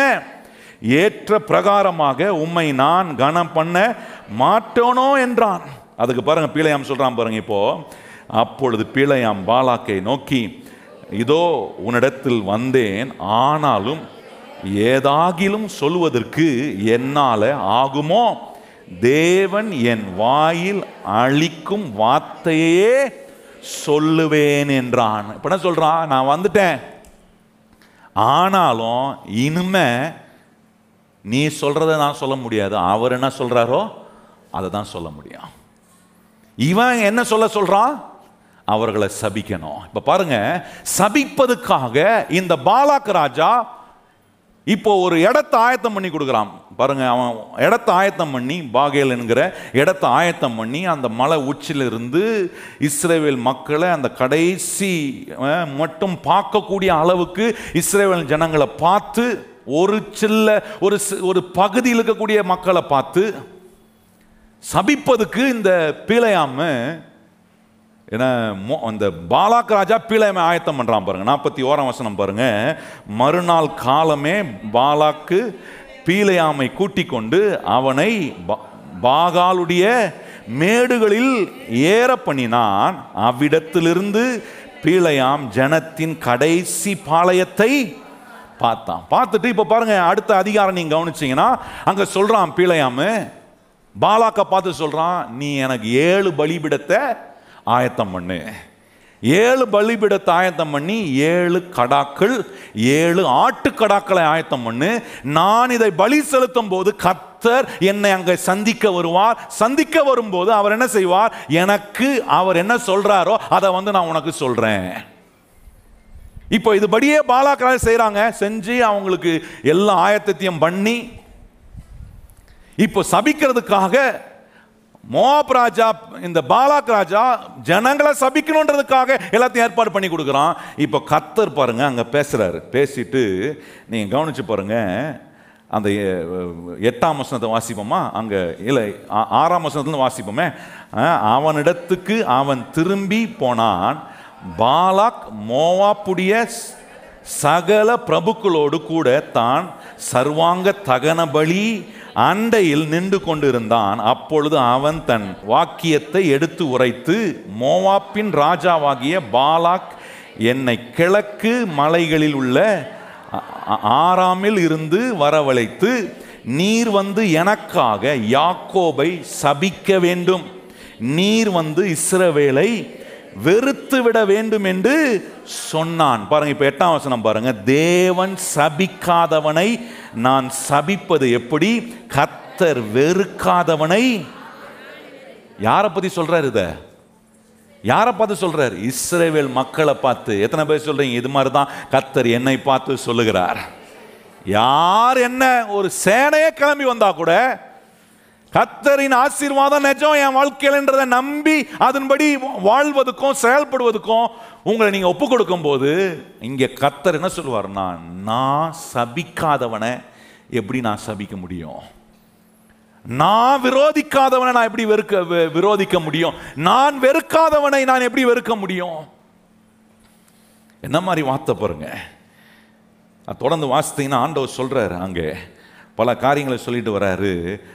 அங்கே பதினோராம் வசனம் பன்னிரெண்டாம் வசனம் பாருங்க. அப்பொழுது பாலாக் பிலேயாமை நோக்கி, நீர் எனக்கு என்ன செய்தீர்?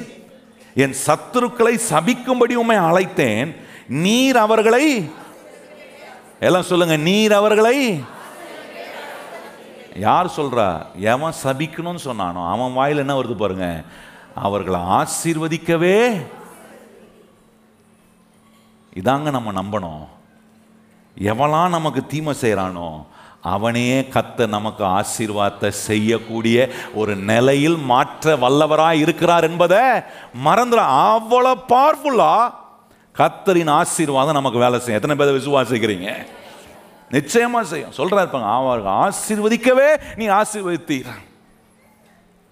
அதனால பதிமூணாம் வசனம் பாருங்க சொல்கிறான், ஓகே ஒரு அட்டம் தான் ஃபெயில் ஆயிடுச்சு.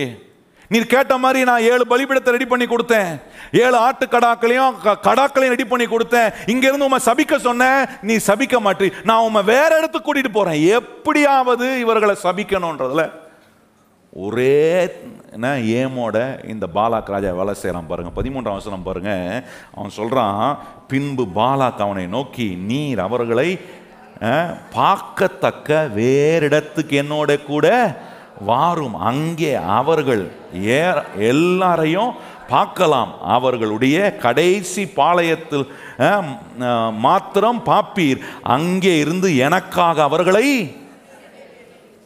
பாருங்க, எப்படியாவது சபிச்சிடணும், எப்படியாவது. பிசாசு வேலை அப்படிதான், எப்படியாவது இவங்க அவங்க வாழ்க்கைக்குள்ள சாபம் வேலை செய்து குறை வேலை செய்து என்பதை நம்புறதுக்கு வாயத்தை பேசுவாங்களா, ஏதாவது எண்ணங்களை உள்ள அனுப்பலாமா. எனக்கு மறக்கவே முடியாது, ஒரு சகோதரன் வந்து என்னை பார்த்தார். அவர் சொன்னார், பாஸ்டர் என் வியாபாரம் கொஞ்சம் டல்லாக போயிட்டுருக்கு, அதனால் நான் வந்து உங்களை தொந்தரவு பண்ண வேண்டான்ட்டு, அவர் சொன்ன வார்த்தை, உங்களை தொந்தரவு பண்ண வேணான்ட்டு எனக்கு தெரிஞ்ச சோவன் சோவை கூப்பிட்டேன் பாஸ்டர். அது எனக்கு தான் தெரியும், அந்த சோவன்ஸோ அது என்னோட ரகசியமாய் முடிவதாக. அவர் சொன்னார், சோவன்ஸோவை கூப்பிட்டேன், அவர் வந்து ஜோம் மட்டும் சொன்னார், நீ வியாபாரத்தில் வெற்றி அடைய முடியாமல் இருக்கிறது காரணம் தெரியுமா? யாரோ ஒருத்தர் உனக்கு சாபம் வச்சுட்டாங்க.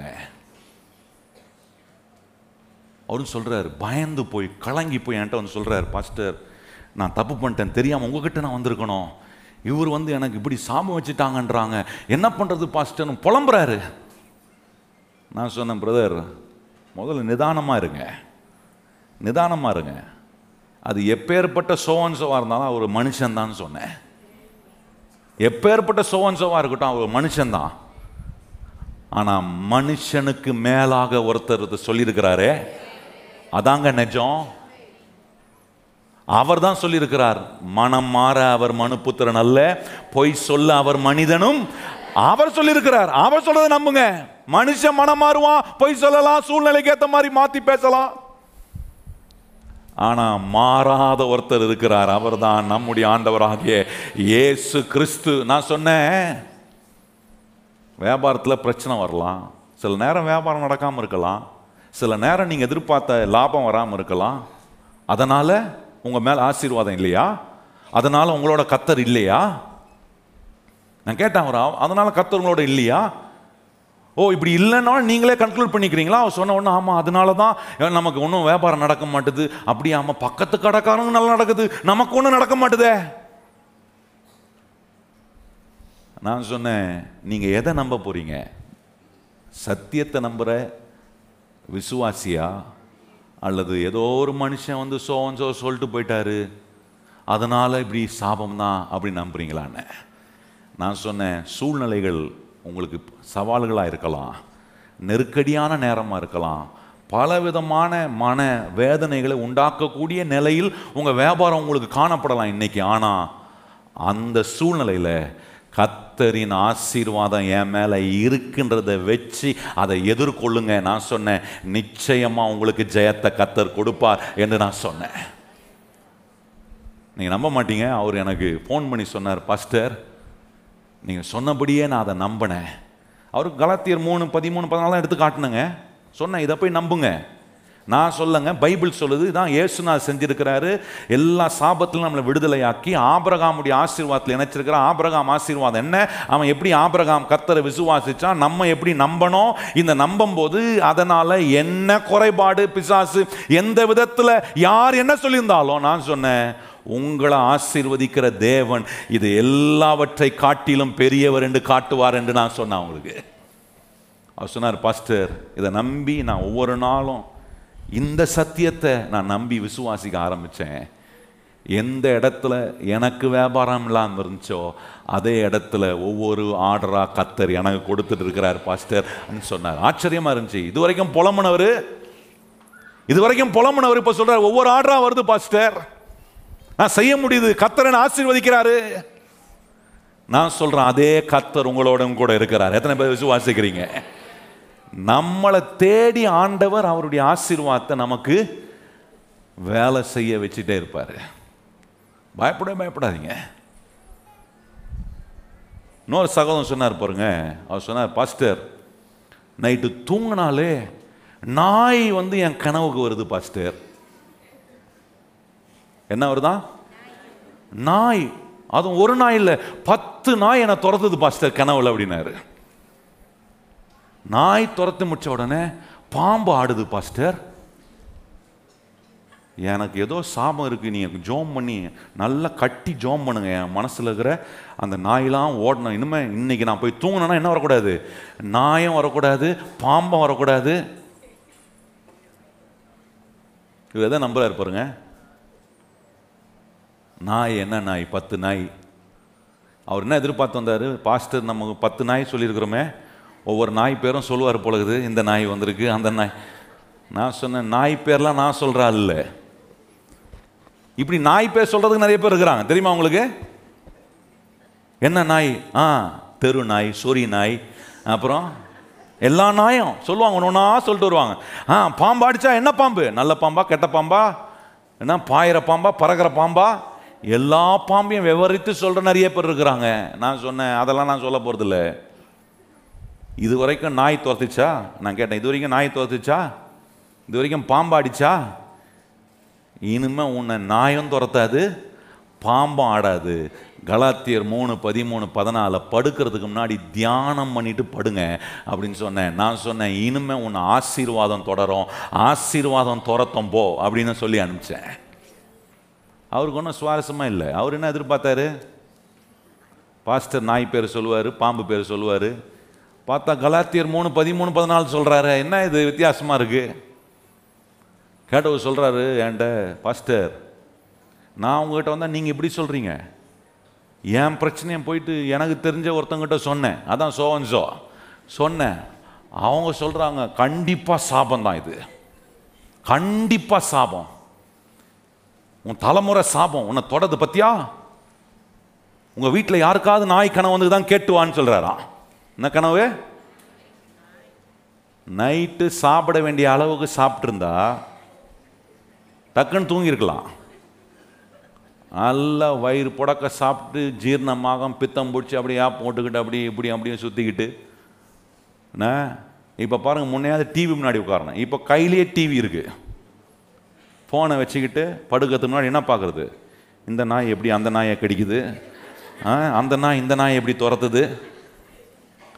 சிலருக்கு தூக்கம் வரலன்னா பேய் கதையாக கேட்குறது. ஆ பேய் கதை, இவன் நல்லா பேய் கதை சொல்லுவானே, இந்த பேய் கதையை கேட்டுப்படு. அப்புறம் நைட்டு தூங்கினா என்ன வரும்? நாய் துரத்துற மாதிரியும் பேய் துரத்துற மாதிரியும் வராமல் வேற என்ன வரும்?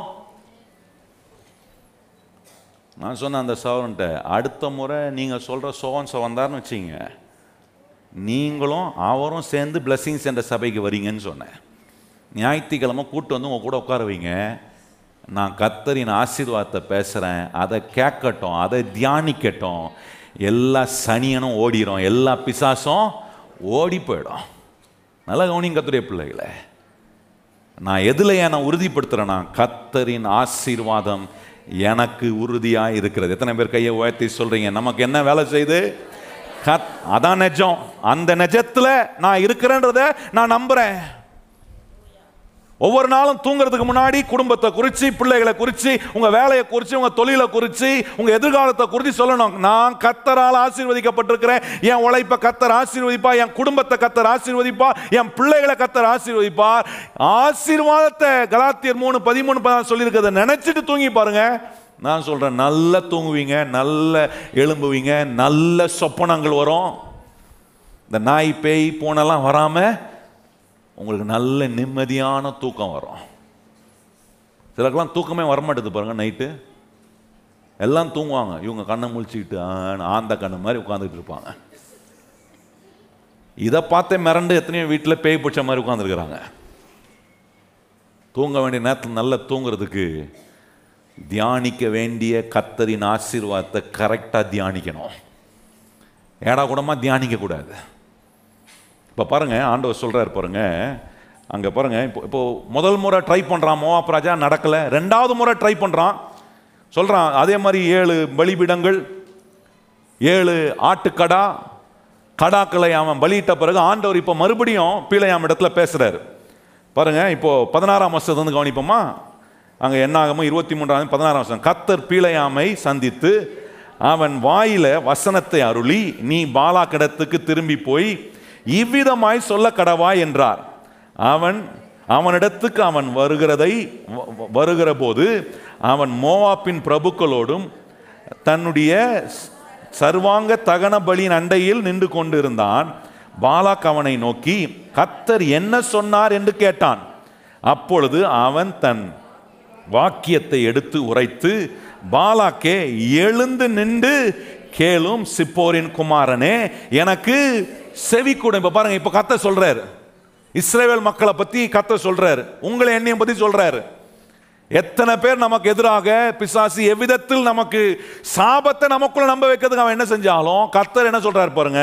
அவன் சொல்ற பத்தொன்பதாம் வசனம் வாசிப்போமா, பொய் சொல்ல தேவன் ஒரு மனிதன் அல்ல, மனமாற அவர் ஒரு மனுபுத்திரனும் அல்ல, அவர் சொல்லியும் செய்யாமல் இருப்பாரா, அவர் வசனத்தும் நிறைவேற்றாது. இருபதாம் வசனம் பாருங்க, இதோ ஆசீர்வதிக்க கட்டளை பெற்றேன், அவர் ஆசீர்வதிக்கிறார், அதை திருப்ப அதை நான் திருப்ப. இப்ப நல்லா கவனிங்க, பத்தொன்பதாம் வருஷம் சொல்லியிருக்கு பாருங்க, அவர் பொய் சொல்ல மனிதன் அல்ல, மனம் மாற ஒரு மனு புத்திரன் அல்ல, சொல்லியும் செய்யாது இருப்பாரோ, வசனத்தும் அதை நிறைவேற்றாமல் இருப்பாரோ என்று சொல்லியிருக்கிற வார்த்தை எந்த கான்டெக்ட்ல சொல்லியிருக்குன்னா, இருபதாம் வசனத்தை தான் நம்ம வாசிக்கணும். சொல்றாரு, நான் அவர்களை ஆசீர்வதிக்க தீர்மானிச்சுட்டேன், அதை நான் திருப்ப மாட்டேன் என்று கர்த்தர் சொல்றாரு. நல்லா கவனிங்க, நம்மளை பார்த்து சொல்றாரு ஆண்டவர், நான் உன்னை ஆசீர்வதிச்சிட்டேன், சூழ்நிலை எது வேணா இருக்கட்டும், யார் வேணாலும் எழும்பட்டும், பிசாசு எப்படி வேணாலும் வேலை செய்ய, உன் வாழ்க்கைக்கு எதிராக வரட்டும், நான் உன்னை ஆசீர்வதித்ததை நான் ஒருபோதும் திருப்ப மாட்டேன். நான் ஆசீர்வதித்த ஜனத்தை என் ஆசீர்வாதத்தினாலே அவர்களை காத்து வழி நடத்துவேன்றதை சொல்றாரு. அந்த கண்ணோட்டத்தில் சொல்றாரு, மனுஷன் தேவன் மனம் மாற ஒரு மனிதன் அல்ல, பொய் சொல்ல அவர் மனு புத்திரனும் அல்ல, சொல்லியும் செய்யாதிருப்பார். எதை ஆசீர்வாத ஆசீர்வதிக்க கட்டளைப்பட்ட அவர் ஆசீர்வதித்திருக்கிறார், நான் அதை திருப்பக்கூடாது. கர்த்தர் ஆசீர்வதிச்சிட்டாரு, நம்மளை ஒரு காரியத்தில் செட்டில் பண்ணுறாரு. என்ன செட்டில் பண்ணுறாருன்னா, என்றைக்கு இயேசுவை நான் விசுவாசித்தனோ, இந்த இயேசு என் பாவத்தை மன்னிக்கிறார், சாபத்திலிருந்து விடுதலை ஆக்கி என் ஆபிரகாமுடைய ஆசீர்வாதத்தில் கொண்டு வந்து செட்டில் பண்ணுறாரு, என்னை அதில் ஃபிக்ஸ் பண்ணியிருக்கிறார். இந்த கர்த்தரின் ஆசீர்வாதம் என்னும் நிஜத்தில் நான் வாழ்வதுக்கு என்ன ஆண்டவர் உறுதிப்படுத்துறாரு. நல்லா கவனிங்க கர்த்தருடைய பிள்ளைகளே, ஒரு நாளும் அதில் ஆண்டவர் பின்வாங்கிறதே இல்லை. இஸ்ரவேல் மக்கள் மேல கர்த்தர் ஆசீர்வாதத்தை உறுதிப்படுத்துறார். எப்படி உறுதிப்படுத்தினார்? அவர்களுக்கான ஒரு ஆட்டுக்குட்டியை அடித்து பஸ்காவை அவர்கள் ஆசரித்து அங்கே வனாந்திரத்தில் ஆண்டவர் உறுதிப்படுத்துறார். ரத்தம் சிந்தி, ஆட்டுக்குட்டியின் ரத்தம் சிந்தப்பட்டதினாலே அவருடைய பாவங்கள் எல்லாம் மன்னிக்கப்பட்டது, அவருடைய சாபங்கள் நீக்கப்பட்டது. நான் சொல்றேன், வனாந்திரத்தில் ஆட்டுக்குட்டியின் ரத்தமே அவ்வளோ வலிமையான கர்த்தரின் ஆசீர்வாதத்தை இஸ்ரவேல் ஜனங்க மேலே உறுதிப்படுத்தி இருக்கோம்னா, எனக்காகவும் உங்களுக்காகவும் இயேசுவே அந்த ஆட்டுக்குட்டியாக ரத்தம் சிந்தி இருக்கிறாரே, அவருடைய ரத்தம் எவ்வளோ அதிகமாய் நம்ம மேலே கர்த்தர் வச்சிருக்கிற ஆசீர்வாதம் உறுதியாக இருக்குன்றதை யோசித்து பாருங்க. இதெல்லாம் நம்பணும், இதெல்லாம் உறுதி, இதுதான் என்னுடைய நம்பிக்கை. இந்த நம்பிக்கைக்கு எதிராக என்ன வந்தாலும் அது பொய் என்று நான் நிராகரித்து, நான் கர்த்தரின் ஆசீர்வாதம் தான் எனக்கு நிஜம்ன்றதை நம்பி வாழ்றேன். ஒரு வீட்டில் பாருங்க, ஒரு சகோதரன் போய் இன்னொரு சகோதரன்ட்ட பேசியிருக்கிறாரு. என்ன பேசியிருக்கிறாரு? சொல்லியிருக்கிறாரு, உன் வீட்டில் இருக்கிறவங்களே உனக்கு ஏதோ சூனியம் பண்ணியிருக்கிறாங்க. நடந்ததை தான் சொல்றேங்க. இப்படிப்பட்ட சோவன் சோலாம் வந்தாருன்னா, வீட்டுக்கு விசிட்டிங்னு வந்தாங்கன்னா வீடு கதவை பூட்டிடுங்க, ஜாக்கிரதையாக இருக்கணும். எப்படிப்பட்ட ஊழியரை கர்த்தர் உங்களுக்கு கொடுத்துருக்கார், எப்படிப்பட்ட சபையில் நீங்கள் இருக்கிறீங்கன்றத உங்களை நீங்கள் நிதானித்து யோசிக்கணும். வரவங்க போகிறவங்களுக்குலாம் இடம் கொடுக்கக்கூடாது வீட்டில். திங்கக்கிழமை ஒரு ஊழியக்காரர் வருவார், அப்புறம் செவ்வாய்க்கிழமை ஒருத்தர் வருவார், புதன்கிழமை வருவார், வியாழக்கிழமை வருவார், வெள்ளிக்கிழமை பேய் ஓட்டுறவர் வருவார், சனிக்கிழமை சாபம் சொல்கிற வருவார், ஞாயிற்றுக்கிழமை எங்கள் பாஸ்டர் ஆசீர்வாதத்தை சொல்லுவார். எல்லாருக்கும் இடம் கொடுத்தீங்கன்னா வீடு அலங்கோலமாகிடும். அவர் சொன்னாராம், உன் வீட்டில் உனக்கு யாரோ சாபம் வச்சுருக்கிறாங்கப்பா. ஜோம் முடிச்சவன கேட்டாரான், யாருங்க சாபம் வச்சுக்கிறா? அந்த ஆள் சொன்னாரான், அந்த ஒரு அவர் எப்படி சொல்கிறது நான் சொல்லுங்கள், இப்படி சொல்கிறவங்க ஒரு கடவுள் எப்படி அப்படி ஒரு மனுஷனை கொண்டு போய் சொல்ல வைப்பாரா? எனக்கு தெரிலங்க, நான் என்னால் நம்ப முடியல. அதை ஜோம் முஷ்ண சொன்னாரான், யாருன்னு இவர் கேட்டவன சொல்கிறாராம், உன் பொண்டாட்டி தான் அவனை வச்சிருக்கிறா சூனியம்.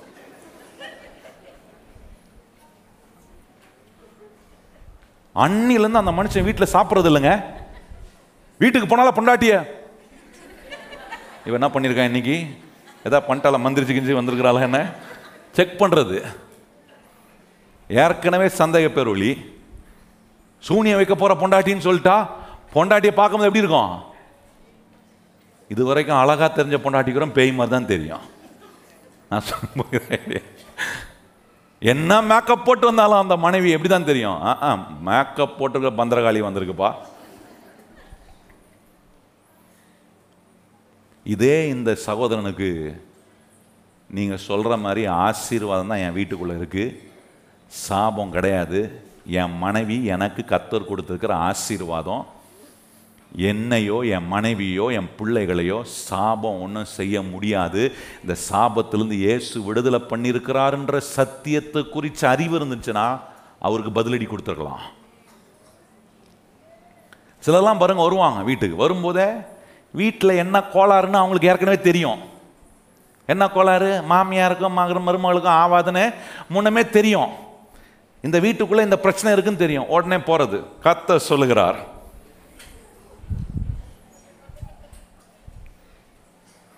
உங்களுக்கு ஏதோ ஒரு பெரிய பிரச்சனை, அந்த பிரச்சனை யாரும் இல்லை, உனக்கு உன் மாமியார் தான் பெரிய மாமியார். அங்கே நின்று பார்ப்பாங்க, அப்படியே மாமியார் பிரச்சனையா, அப்போ இவ பிரச்சனை இல்லையா?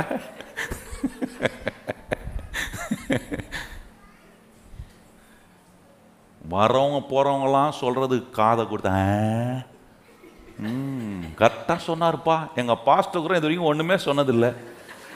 வர்றவங்களாம் எப்படி அப்படியே அப்படியே ஜெராக்ஸ் காப்பி மாதிரி புட்டு புட்டு வைக்கிறாங்கப்பா. அந்த அளவுக்கு உங்கள் வீட்டு கதை ரோட்டெலாம் தெரியுதுன்னு தெரிஞ்சுங்க. வேற எப்படி சொல்கிறது?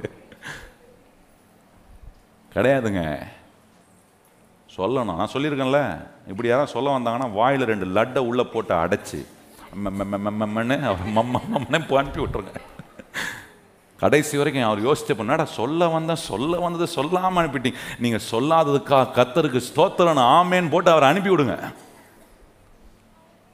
எல்லாருக்கும் உங்கள் வீட்டை திறந்து கொடுத்துடக்கூடாது, எல்லாரையும் வரவேற்றக்கூடாது. யாரு கர்த்தர் என்ன சொல்லியிருக்கிறார், சத்தியம் சபையில் என்ன உங்களுக்கு சொல்லிக் கொடுக்கப்படுகிறது, இந்த சத்தியத்தை நல்லா கவனிங்க. இது ஒரு குடும்பங்க. நீங்கள் வர உங்களை உங்களை கெடுதியாக்கி பார்க்கணும்னு நினைக்கிற ஒரு ஊழியக்காரன் நான் எல்லாம் ஆண்டவர் அப்படின்னு நினைப்பாரா?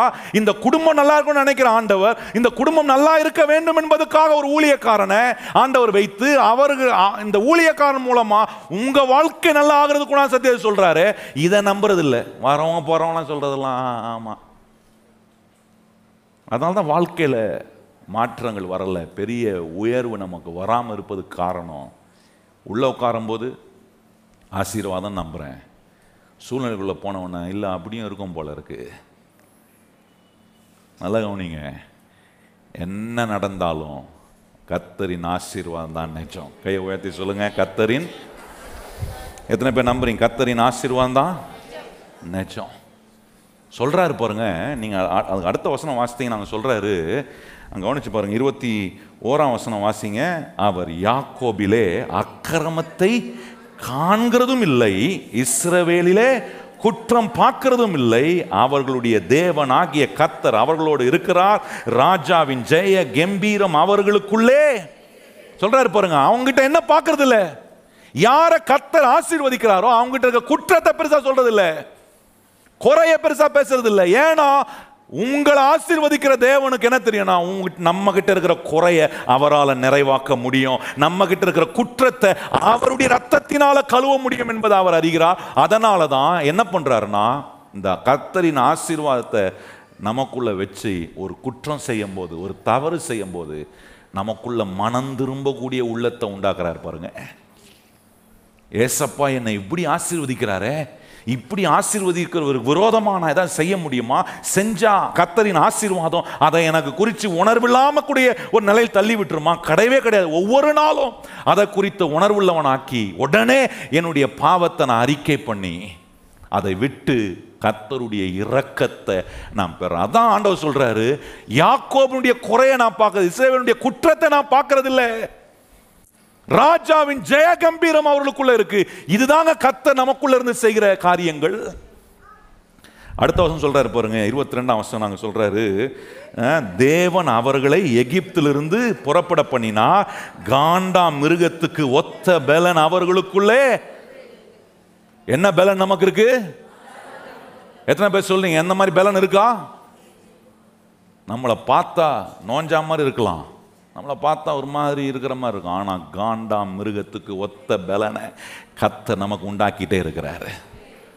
அடுத்த வருஷம் சொல்கிறாரு பாருங்க, யாக்கோபுக்கு விரோதமான மந்திர வாதமும் இல்லை, இஸ்ரவேலுக்கு விரோதமான குறி சொல்லுதலும் இல்லை. இருபத்தி நான்காம் வசனம் பாருங்க, அந்த ஜனம் துஷ்ட சிங்கத்தை போல எழும்பும். சொல்றாரு, எப்படி சிங்கம் ஒரு பெரிய சிங்கம் எழும்புறது போல எழும்புவீங்க, நீங்க நோஞ்சானா இருக்க மாட்டீங்க, பயந்தாங்கோலியா இருக்க மாட்டேன். கர்த்தரின் ஆசீர்வாதத்தில் வாழும் போது நம்மளை எப்படி எழுப்புறாராம், ஒரு சிங்கம் எழும்புகிறது போல. சூழ்நிலையில், பிரச்சனையில், நேற்று தோத்துருக்கலாம், ஆனால் இன்னைக்கு வெற்றி அடைகிற சிங்கத்தை போல கத்தரினை எழும்ப செய்யக்கூடிய கத்தரின் ஆசீர்வாதம் எனக்கு இருக்குங்க சொல்றாரு பாருங்க. அது அந்த ஜனம் துஷ்ட சிங்கத்தை போல எழும்போம், பால சிங்கம் போல நிமிந்து நிற்கும். எத்தனை பேர் அப்படி நிமிந்து நிற்கணும்? அப்படியே ஒரு மாதிரி என்ன சிலர்லாம் பார்த்தீங்கன்னா ஏன்டா இவங்களை பார்த்தோன்னு ஆகிடும். அப்படியே ஒரு மாதிரி எப்படி இருக்கிறீங்க கேட்டிங்கன்னா போதும். இது வரைக்கும் இப்படி நடந்தவங்க எப்படி இருக்குன்னு கேட்டிங்கன்னா நாங்கள் ஒரு மாதிரி தாங்க இருக்கிறோம், இறங்கிடுவாங்க.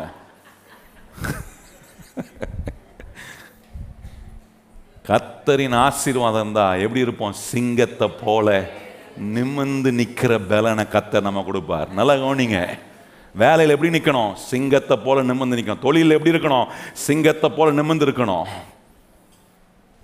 நமக்கு விரோதமாக செயல்படுற முன்னாடி எப்படி நிற்கணும்? சிங்கத்தை போல எழுந்து நிமிர்ந்து நிற்கக்கூடிய. இப்படி வருதா சொப்பனம்? பாம்பாடுது, நாய் துரத்துது, பேய் ஓடி வருது. அன்றைக்கி ஒருத்தர் சொன்னார் பாருங்க, பாஸ்டர் நான் படுத்தேன்னா படுத்த உடனே என் நெஞ்சில் வந்து யாரோ ஏறி மிதிக்கிற மாதிரி இருக்கு. ஆமாம், யாரை மிதிப்பா? நீங்கள் உங்கள் மனசுக்குள்ளே அனுப்பின பிசாசு தான் ஏறி மிதி மிதின்னு மிதிக்கிறான். நல்லா கவனிங்க, என் மேலே கத்தரின் ஆசீர்வாதம் இருக்குது. எனக்கு விரோதமாக மந்திரமும் இல்லை, குறி சொல்லுதலும் இல்லை. சிங்கத்தை போல எழுந்து நிமிந்து நிற்பேன். அதுக்கு சொல்கிறாரு பாருங்க, அத்தை சொல்கிறாரு, சிங்கத்தை போல பால சிங்கத்தை போல நிமிந்து நிற்கும்.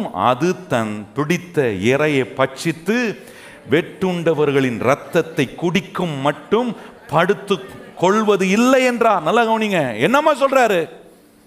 இவன் வந்து அவனை சபிக்க சொன்னா அவன் சொல்றான் இவன் சத்துரு எப்படி இருப்பான்ற, இஸ்ரவேல் மக்கள் இவனுக்கு எப்படிப்பட்ட நிலையில் இருப்பாங்கன்றதை அவன் சொல்றான். சிங்கம் போல எழும்புவாங்கப்பா, தட்டி எழுப்பிடாத. இன்னைக்கு அமைதியா இருக்கிற மாதிரி இருக்கும், எழும்புனானா கத்தரின் ஆசீர்வாதம் அவனை எழுப்பிச்சுனா விடமாட்டான், இறையை பிடித்து ரத்தத்தை குடிக்கிற வரைக்கும். அப்படிப்பட்ட ஒரு வலுமை கத்தரின் ஆசீர்வாதம் நம்ம மேல கத்தர் வச்சிருக்கிறான்றது நமக்கு தெரிஞ்சுன்னா நம்ம ஓடி ஒளிஞ்சி கோலையா இருக்க மாட்டோங்க. தைரியமானவர்களாய் சிங்கத்தை போல காண்டா மிருகத்துக்கு ஒத்த பலனை கத்தர் நம்ம கொடுத்து சூழ்நிலையில எதிர்த்து நின்று கத்தரின் ஆசீர்வாதமான வலிமையில நம்முடைய வாழ்க்கை ஆசீர்வதிக்கப்பட கத்தர் நமக்கு உதவி செய்வார். இப்படி இருக்கிறனா அல்லது நாம் எல்லாத்தையும் பார்த்து பயந்துகிட்டு இருக்கிறனா? நல்லா நீங்கள் இங்கே இருக்கிறவங்கள பார்த்து கேட்குறேன், நான் இந்த வீடியோவை பார்த்துட்டு இருக்கிற டிவியில் பார்த்துட்டு இருக்கிறவங்கள நான் பார்த்து கேட்குறேன், நீங்கள் ஆசீர்வதிக்கப்பட்டவங்களா சபிக்கப்பட்டவங்களா? எத்தனை பேர் கையை உயர்த்தி சொல்கிறீங்க? நல்லா சொல்லுங்கள், நீங்கள் யார்? நல்லா சொல்லுங்கள், நீங்கள் யார்? நான் ஆசீர்வதிக்கப்பட்டவன், ஆசீர்வதிக்கப்பட்டவன், ஆசீர்வதிக்கப்பட்டவன் மாத்திரம். சொல்லுங்கள் வாயத்திறந்து, நான் ஆசீர்வதிக்கப்பட்டவன், ஆசீர்வதிக்கப்பட்டவன், ஆசீர்வதிக்கப்பட்டவன் மாத்திரம்தான் எழும்புவேன். இன்னைக்கு கீழே இருக்கிறது மாதிரி இருக்கும், ஆனா கத்தர் என்னை எழுப்புகிற நேரத்தில் நான் எழுந்து சிங்கத்தை போல நிக்க வைக்கிற கத்தருடைய வல்லமையான கிரியைகள் எனக்குள்ள நடக்கும்.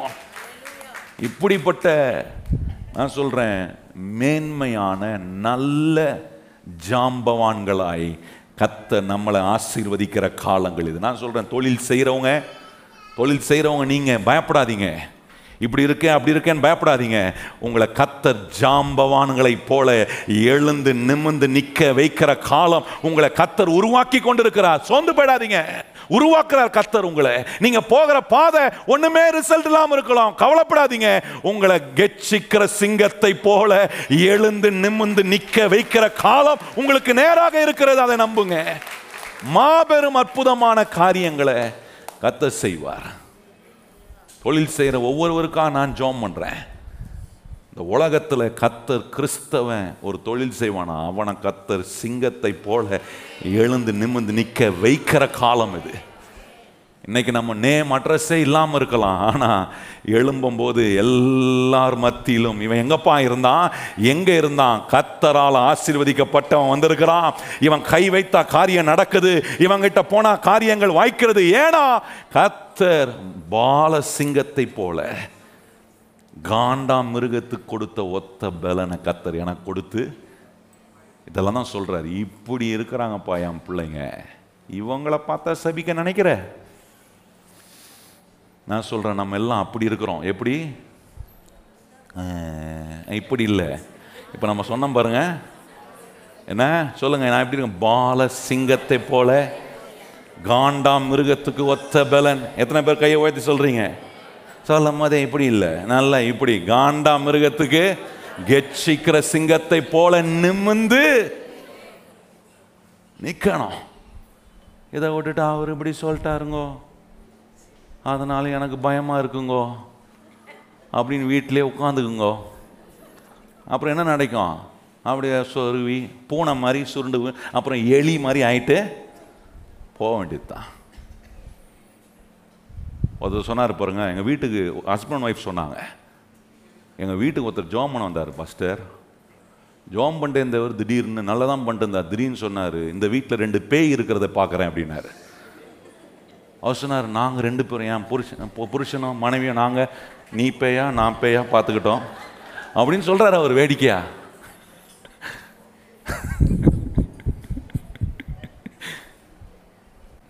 கிறிஸ்தவ உலகம் எப்படி போயிட்டு இருக்குன்றத கொஞ்சம் கவனிக்கணும் நீங்கள். ஆனால் இது மத்தியிலும் கர்த்தர் உங்களை கொண்டு வந்து ஒரு நல்ல சபையில் வச்சிருக்கிறார் என்பதை அறிந்து கர்த்தருக்கு நன்றி உள்ளவர்களாக இருங்க. மேலான நிலைக்கு உங்களை கொண்டு போவதுக்கு கரெக்டான சத்தியத்தை உங்களுக்கு சத்தியத்தை சத்தியம் மாதிரி நான் சொல்கிறேன் பாருங்கள். அதில் எந்த காம்ப்ரமைஸும் பண்ணுறதே கிடையாது. நான் இப்படி தான் ஆசீர்வாதம் வரணும், இப்படி தான் வரும், இதுதான் நீங்கள் நம்பணும்னா இதான் நம்பணும். இதுக்கு மாற்றி சொல்கிற ஆள்லாம் கிடையாது, பெண்ட் ஆகிற ஆள்லாம் கிடையாது. இந்த சத்தியம் சொல்ல சொல்லிட்டு நான் போகிறேன். நீங்கள் எல்லாம் நல்லா இருக்கணும், நீங்கள் நல்ல உங்கள் வாழ்க்கையில் உயர்ந்து வரணும். இந்த உள்ளத்தோட தான் ஒவ்வொரு வாரமும் வந்து கர்த்தருடைய ஊழியனா கர்த்தருடைய ஆசீர்வாதத்தை உங்களுக்கு பேசுகிறேன். நல்ல கவனிங்க கர்த்தருடைய பிள்ளைகளே. சாபமும் இருக்கிறது நிஜம், ஆசீர்வாதமும் இருக்கிறது நிஜம். நீங்கள் என்ன தீர்மானிக்க போகிறீங்க அதுதான் உங்கள் வாழ்க்கையில் நிஜமாகும். இல்லை நான் கர்த்தரால் ஆசீர்வதிக்கப்பட்டிருக்கிறேன்றதை நம்ப போகிறேன் அப்படின்னா அந்த வேலை நடக்கும். அந்த வேலை நடக்கும்போது காண்டாம் மிருகத்துக்கு ஒத்த பலன், சிங்கத்தை போல நிமிர்ந்து நிற்கிற நிலைகள். இது வரைக்கும் நிறைய பேர் நம்மளை அடித்து துரத்திருக்கலாம், நம்முடைய லாபத்தெல்லாம் பிடுங்கி உறிஞ்சிருக்கலாம். இனி நம்ம உரிகிற காலமாக கர்த்தர் நமக்கு அதை மாற்றி தருகிறார். நல்லா கவனிங்க, நம்ம உரிகிற காலம். அந்த வசனம் பாருங்க, எனக்கு ரொம்ப பிடிச்சிருக்கு. அங்கே இருபத்தி நாலாம் வசனத்தில் சொல்லியிருக்கு பாருங்க, பால சிங்கத்தை போல நிமிர்ந்து நிற்கும், அது தன் பிடித்த இரையை பட்சித்து வெட்டுண்டவர்களின் இரத்தத்தை குடிக்கும் மட்டும் படுத்து கொள்வது. குடிக்கிறான், நம்ம ரத்தத்தெல்லாம் குடிச்சிருப்பாங்க சிலர். ரத்தத்தை உங்கள் ரத்தத்தை கட் பண்ணி அவன் குடிக்கிறது அது இல்லை, நம்ம உழைப்பினால் வந்த பலன். நம்ம உழைப்பினால வந்த பலன் வராமல் நமக்கு நிறைய பேர் ஊஞ்சிட்டான் பாருங்க. நம்ம உழைப்ப நீங்கள் உழைச்சிருப்பீங்க, ஆனால் எவனோ ஒருத்தன் எடுத்திருப்பான். கர்த்த சொல்ல, இனி அப்படி இல்லை, நீ உரிகிற காலம், நீ அந்த உழைப்பின் நன்மைகள் எல்லாம் ருசிக்கிற காலம் உனக்கு நேராக இருக்கிறது. எத்தனை பேர் விசுவாசிக்கிறீங்க? நேரம் ரொம்ப அதிகமாகிடுச்சு, நிறுத்திக்கிறேன். அடுத்த வாரம் தொடர்றேன். ஆண்டவர் நம்மளை ஆசீர்வாதத்தில் வாழ பண்ணியிருக்கேன். எத்தனை பேர் நம்புறீங்க? எழுமி நில்லுங்க, நம்ம ஜெபம் பண்ணலாம். கர்த்தவங்களோட பேசியிருக்கிறாரா? எத்தனை பேரோட கர்த்தர் பேசினார் இன்னைக்கு? கையை உயர்த்தி இந்த நல்ல ஆண்டவருக்கு நன்றி சொல்லுங்கள். ஒவ்வொரு ஞாயிற்றுக்கிழமையும் நீங்கள் வந்து உங்கள் நேரத்தை தேவ சமூகத்தில் கொடுக்குறீங்க பாருங்கள், இது மிகப்பெரிய ஆசீர்வாதம். இப்படிப்பட்ட சத்தியங்கள் எங்கே போனாலும், இப்படிப்பட்ட வாழ்க்கைக்கான வழிகள் உலகத்தில் எங்கே போனாலும் கிடைக்காது. ஆனால் கர்த்தர் இந்த பிளஸிங்ஸ் என்ற சபையில் கர்த்தர் நமக்கு வாரந்தோறும் கொடுத்து நடத்துகிறார். எத்தனை பேர் கையை உயர்த்தி நல்ல ஆண்டவருக்கு நன்றி சொல்கிற எல்லா கர்த்தருடைய பிள்ளைகளும் கரம் உயர்த்தி ஆண்டவருக்கு நன்றி சொல்லுங்க. ஆண்டவரே, இன்னைக்கு நீர் எங்களோட பேசினபடியே எங்கள் வாழ்க்கை உம்முடைய ஆசீர்வாதத்தில் நாங்கள் வாழ நாங்கள் முழு மனதாக நாங்கள் அதை விசுவாசிக்கிறோம். ஆண்டவரே, சாபம் இருக்கலாம், ஆனால் அது எனக்கு வேலை செய்யாது. சொல்லுங்கள் வாயை திறந்து. சாபம் இருக்கலாம், அது என்ன ஒன்றும் செய்ய முடியாது. என் மேலே கர்த்தரின் ஆசீர்வாதம் வேலை செய்கிறது.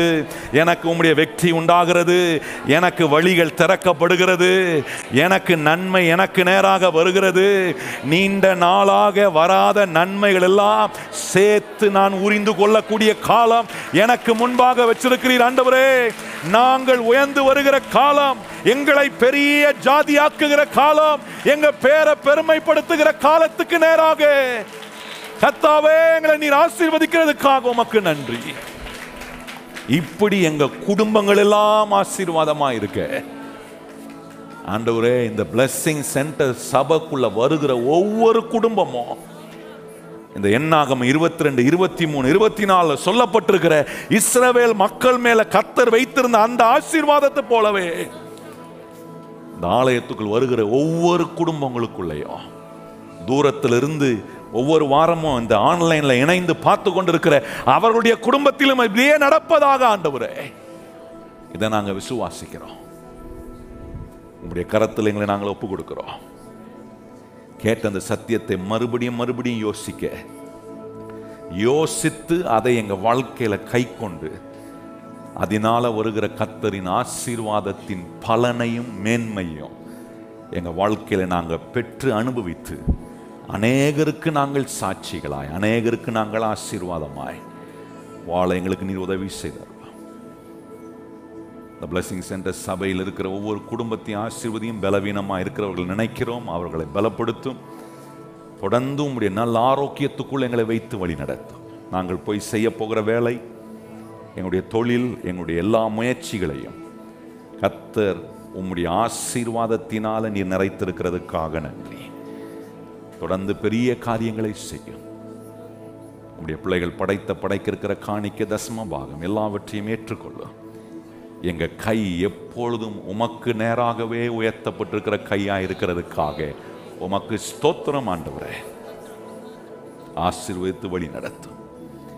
இயேசு கிறிஸ்துவின் அன்புள்ள நாமத்தில் வேண்டி ஜெபம் செய்கிறோம் எங்கள் பரிசுத்தம் உள்ள நல்ல பிதாவே, ஆமென். இப்பொழுது நம்முடைய கர்த்தராகிய இயேசு கிறிஸ்துவினுடைய கிருபையும் பிதாவாகிய தேவனுடைய அன்பும் பரிசுத்த ஆவியானவருடைய அந்யோன்ய ஐக்கியமும் இன்றும் என்றும் சதா காலங்களும் நம் அனைவரோடு நிலைத்திருப்பதாக, ஆமென். எல்லாரும் இணைந்து சொல்லுவோம். என் ஆத்துமாவே கர்த்தரை ஸ்தோத்திரி, என் முழு உள்ளமே பரிசுத்த நாமத்தை ஸ்தோத்திரி.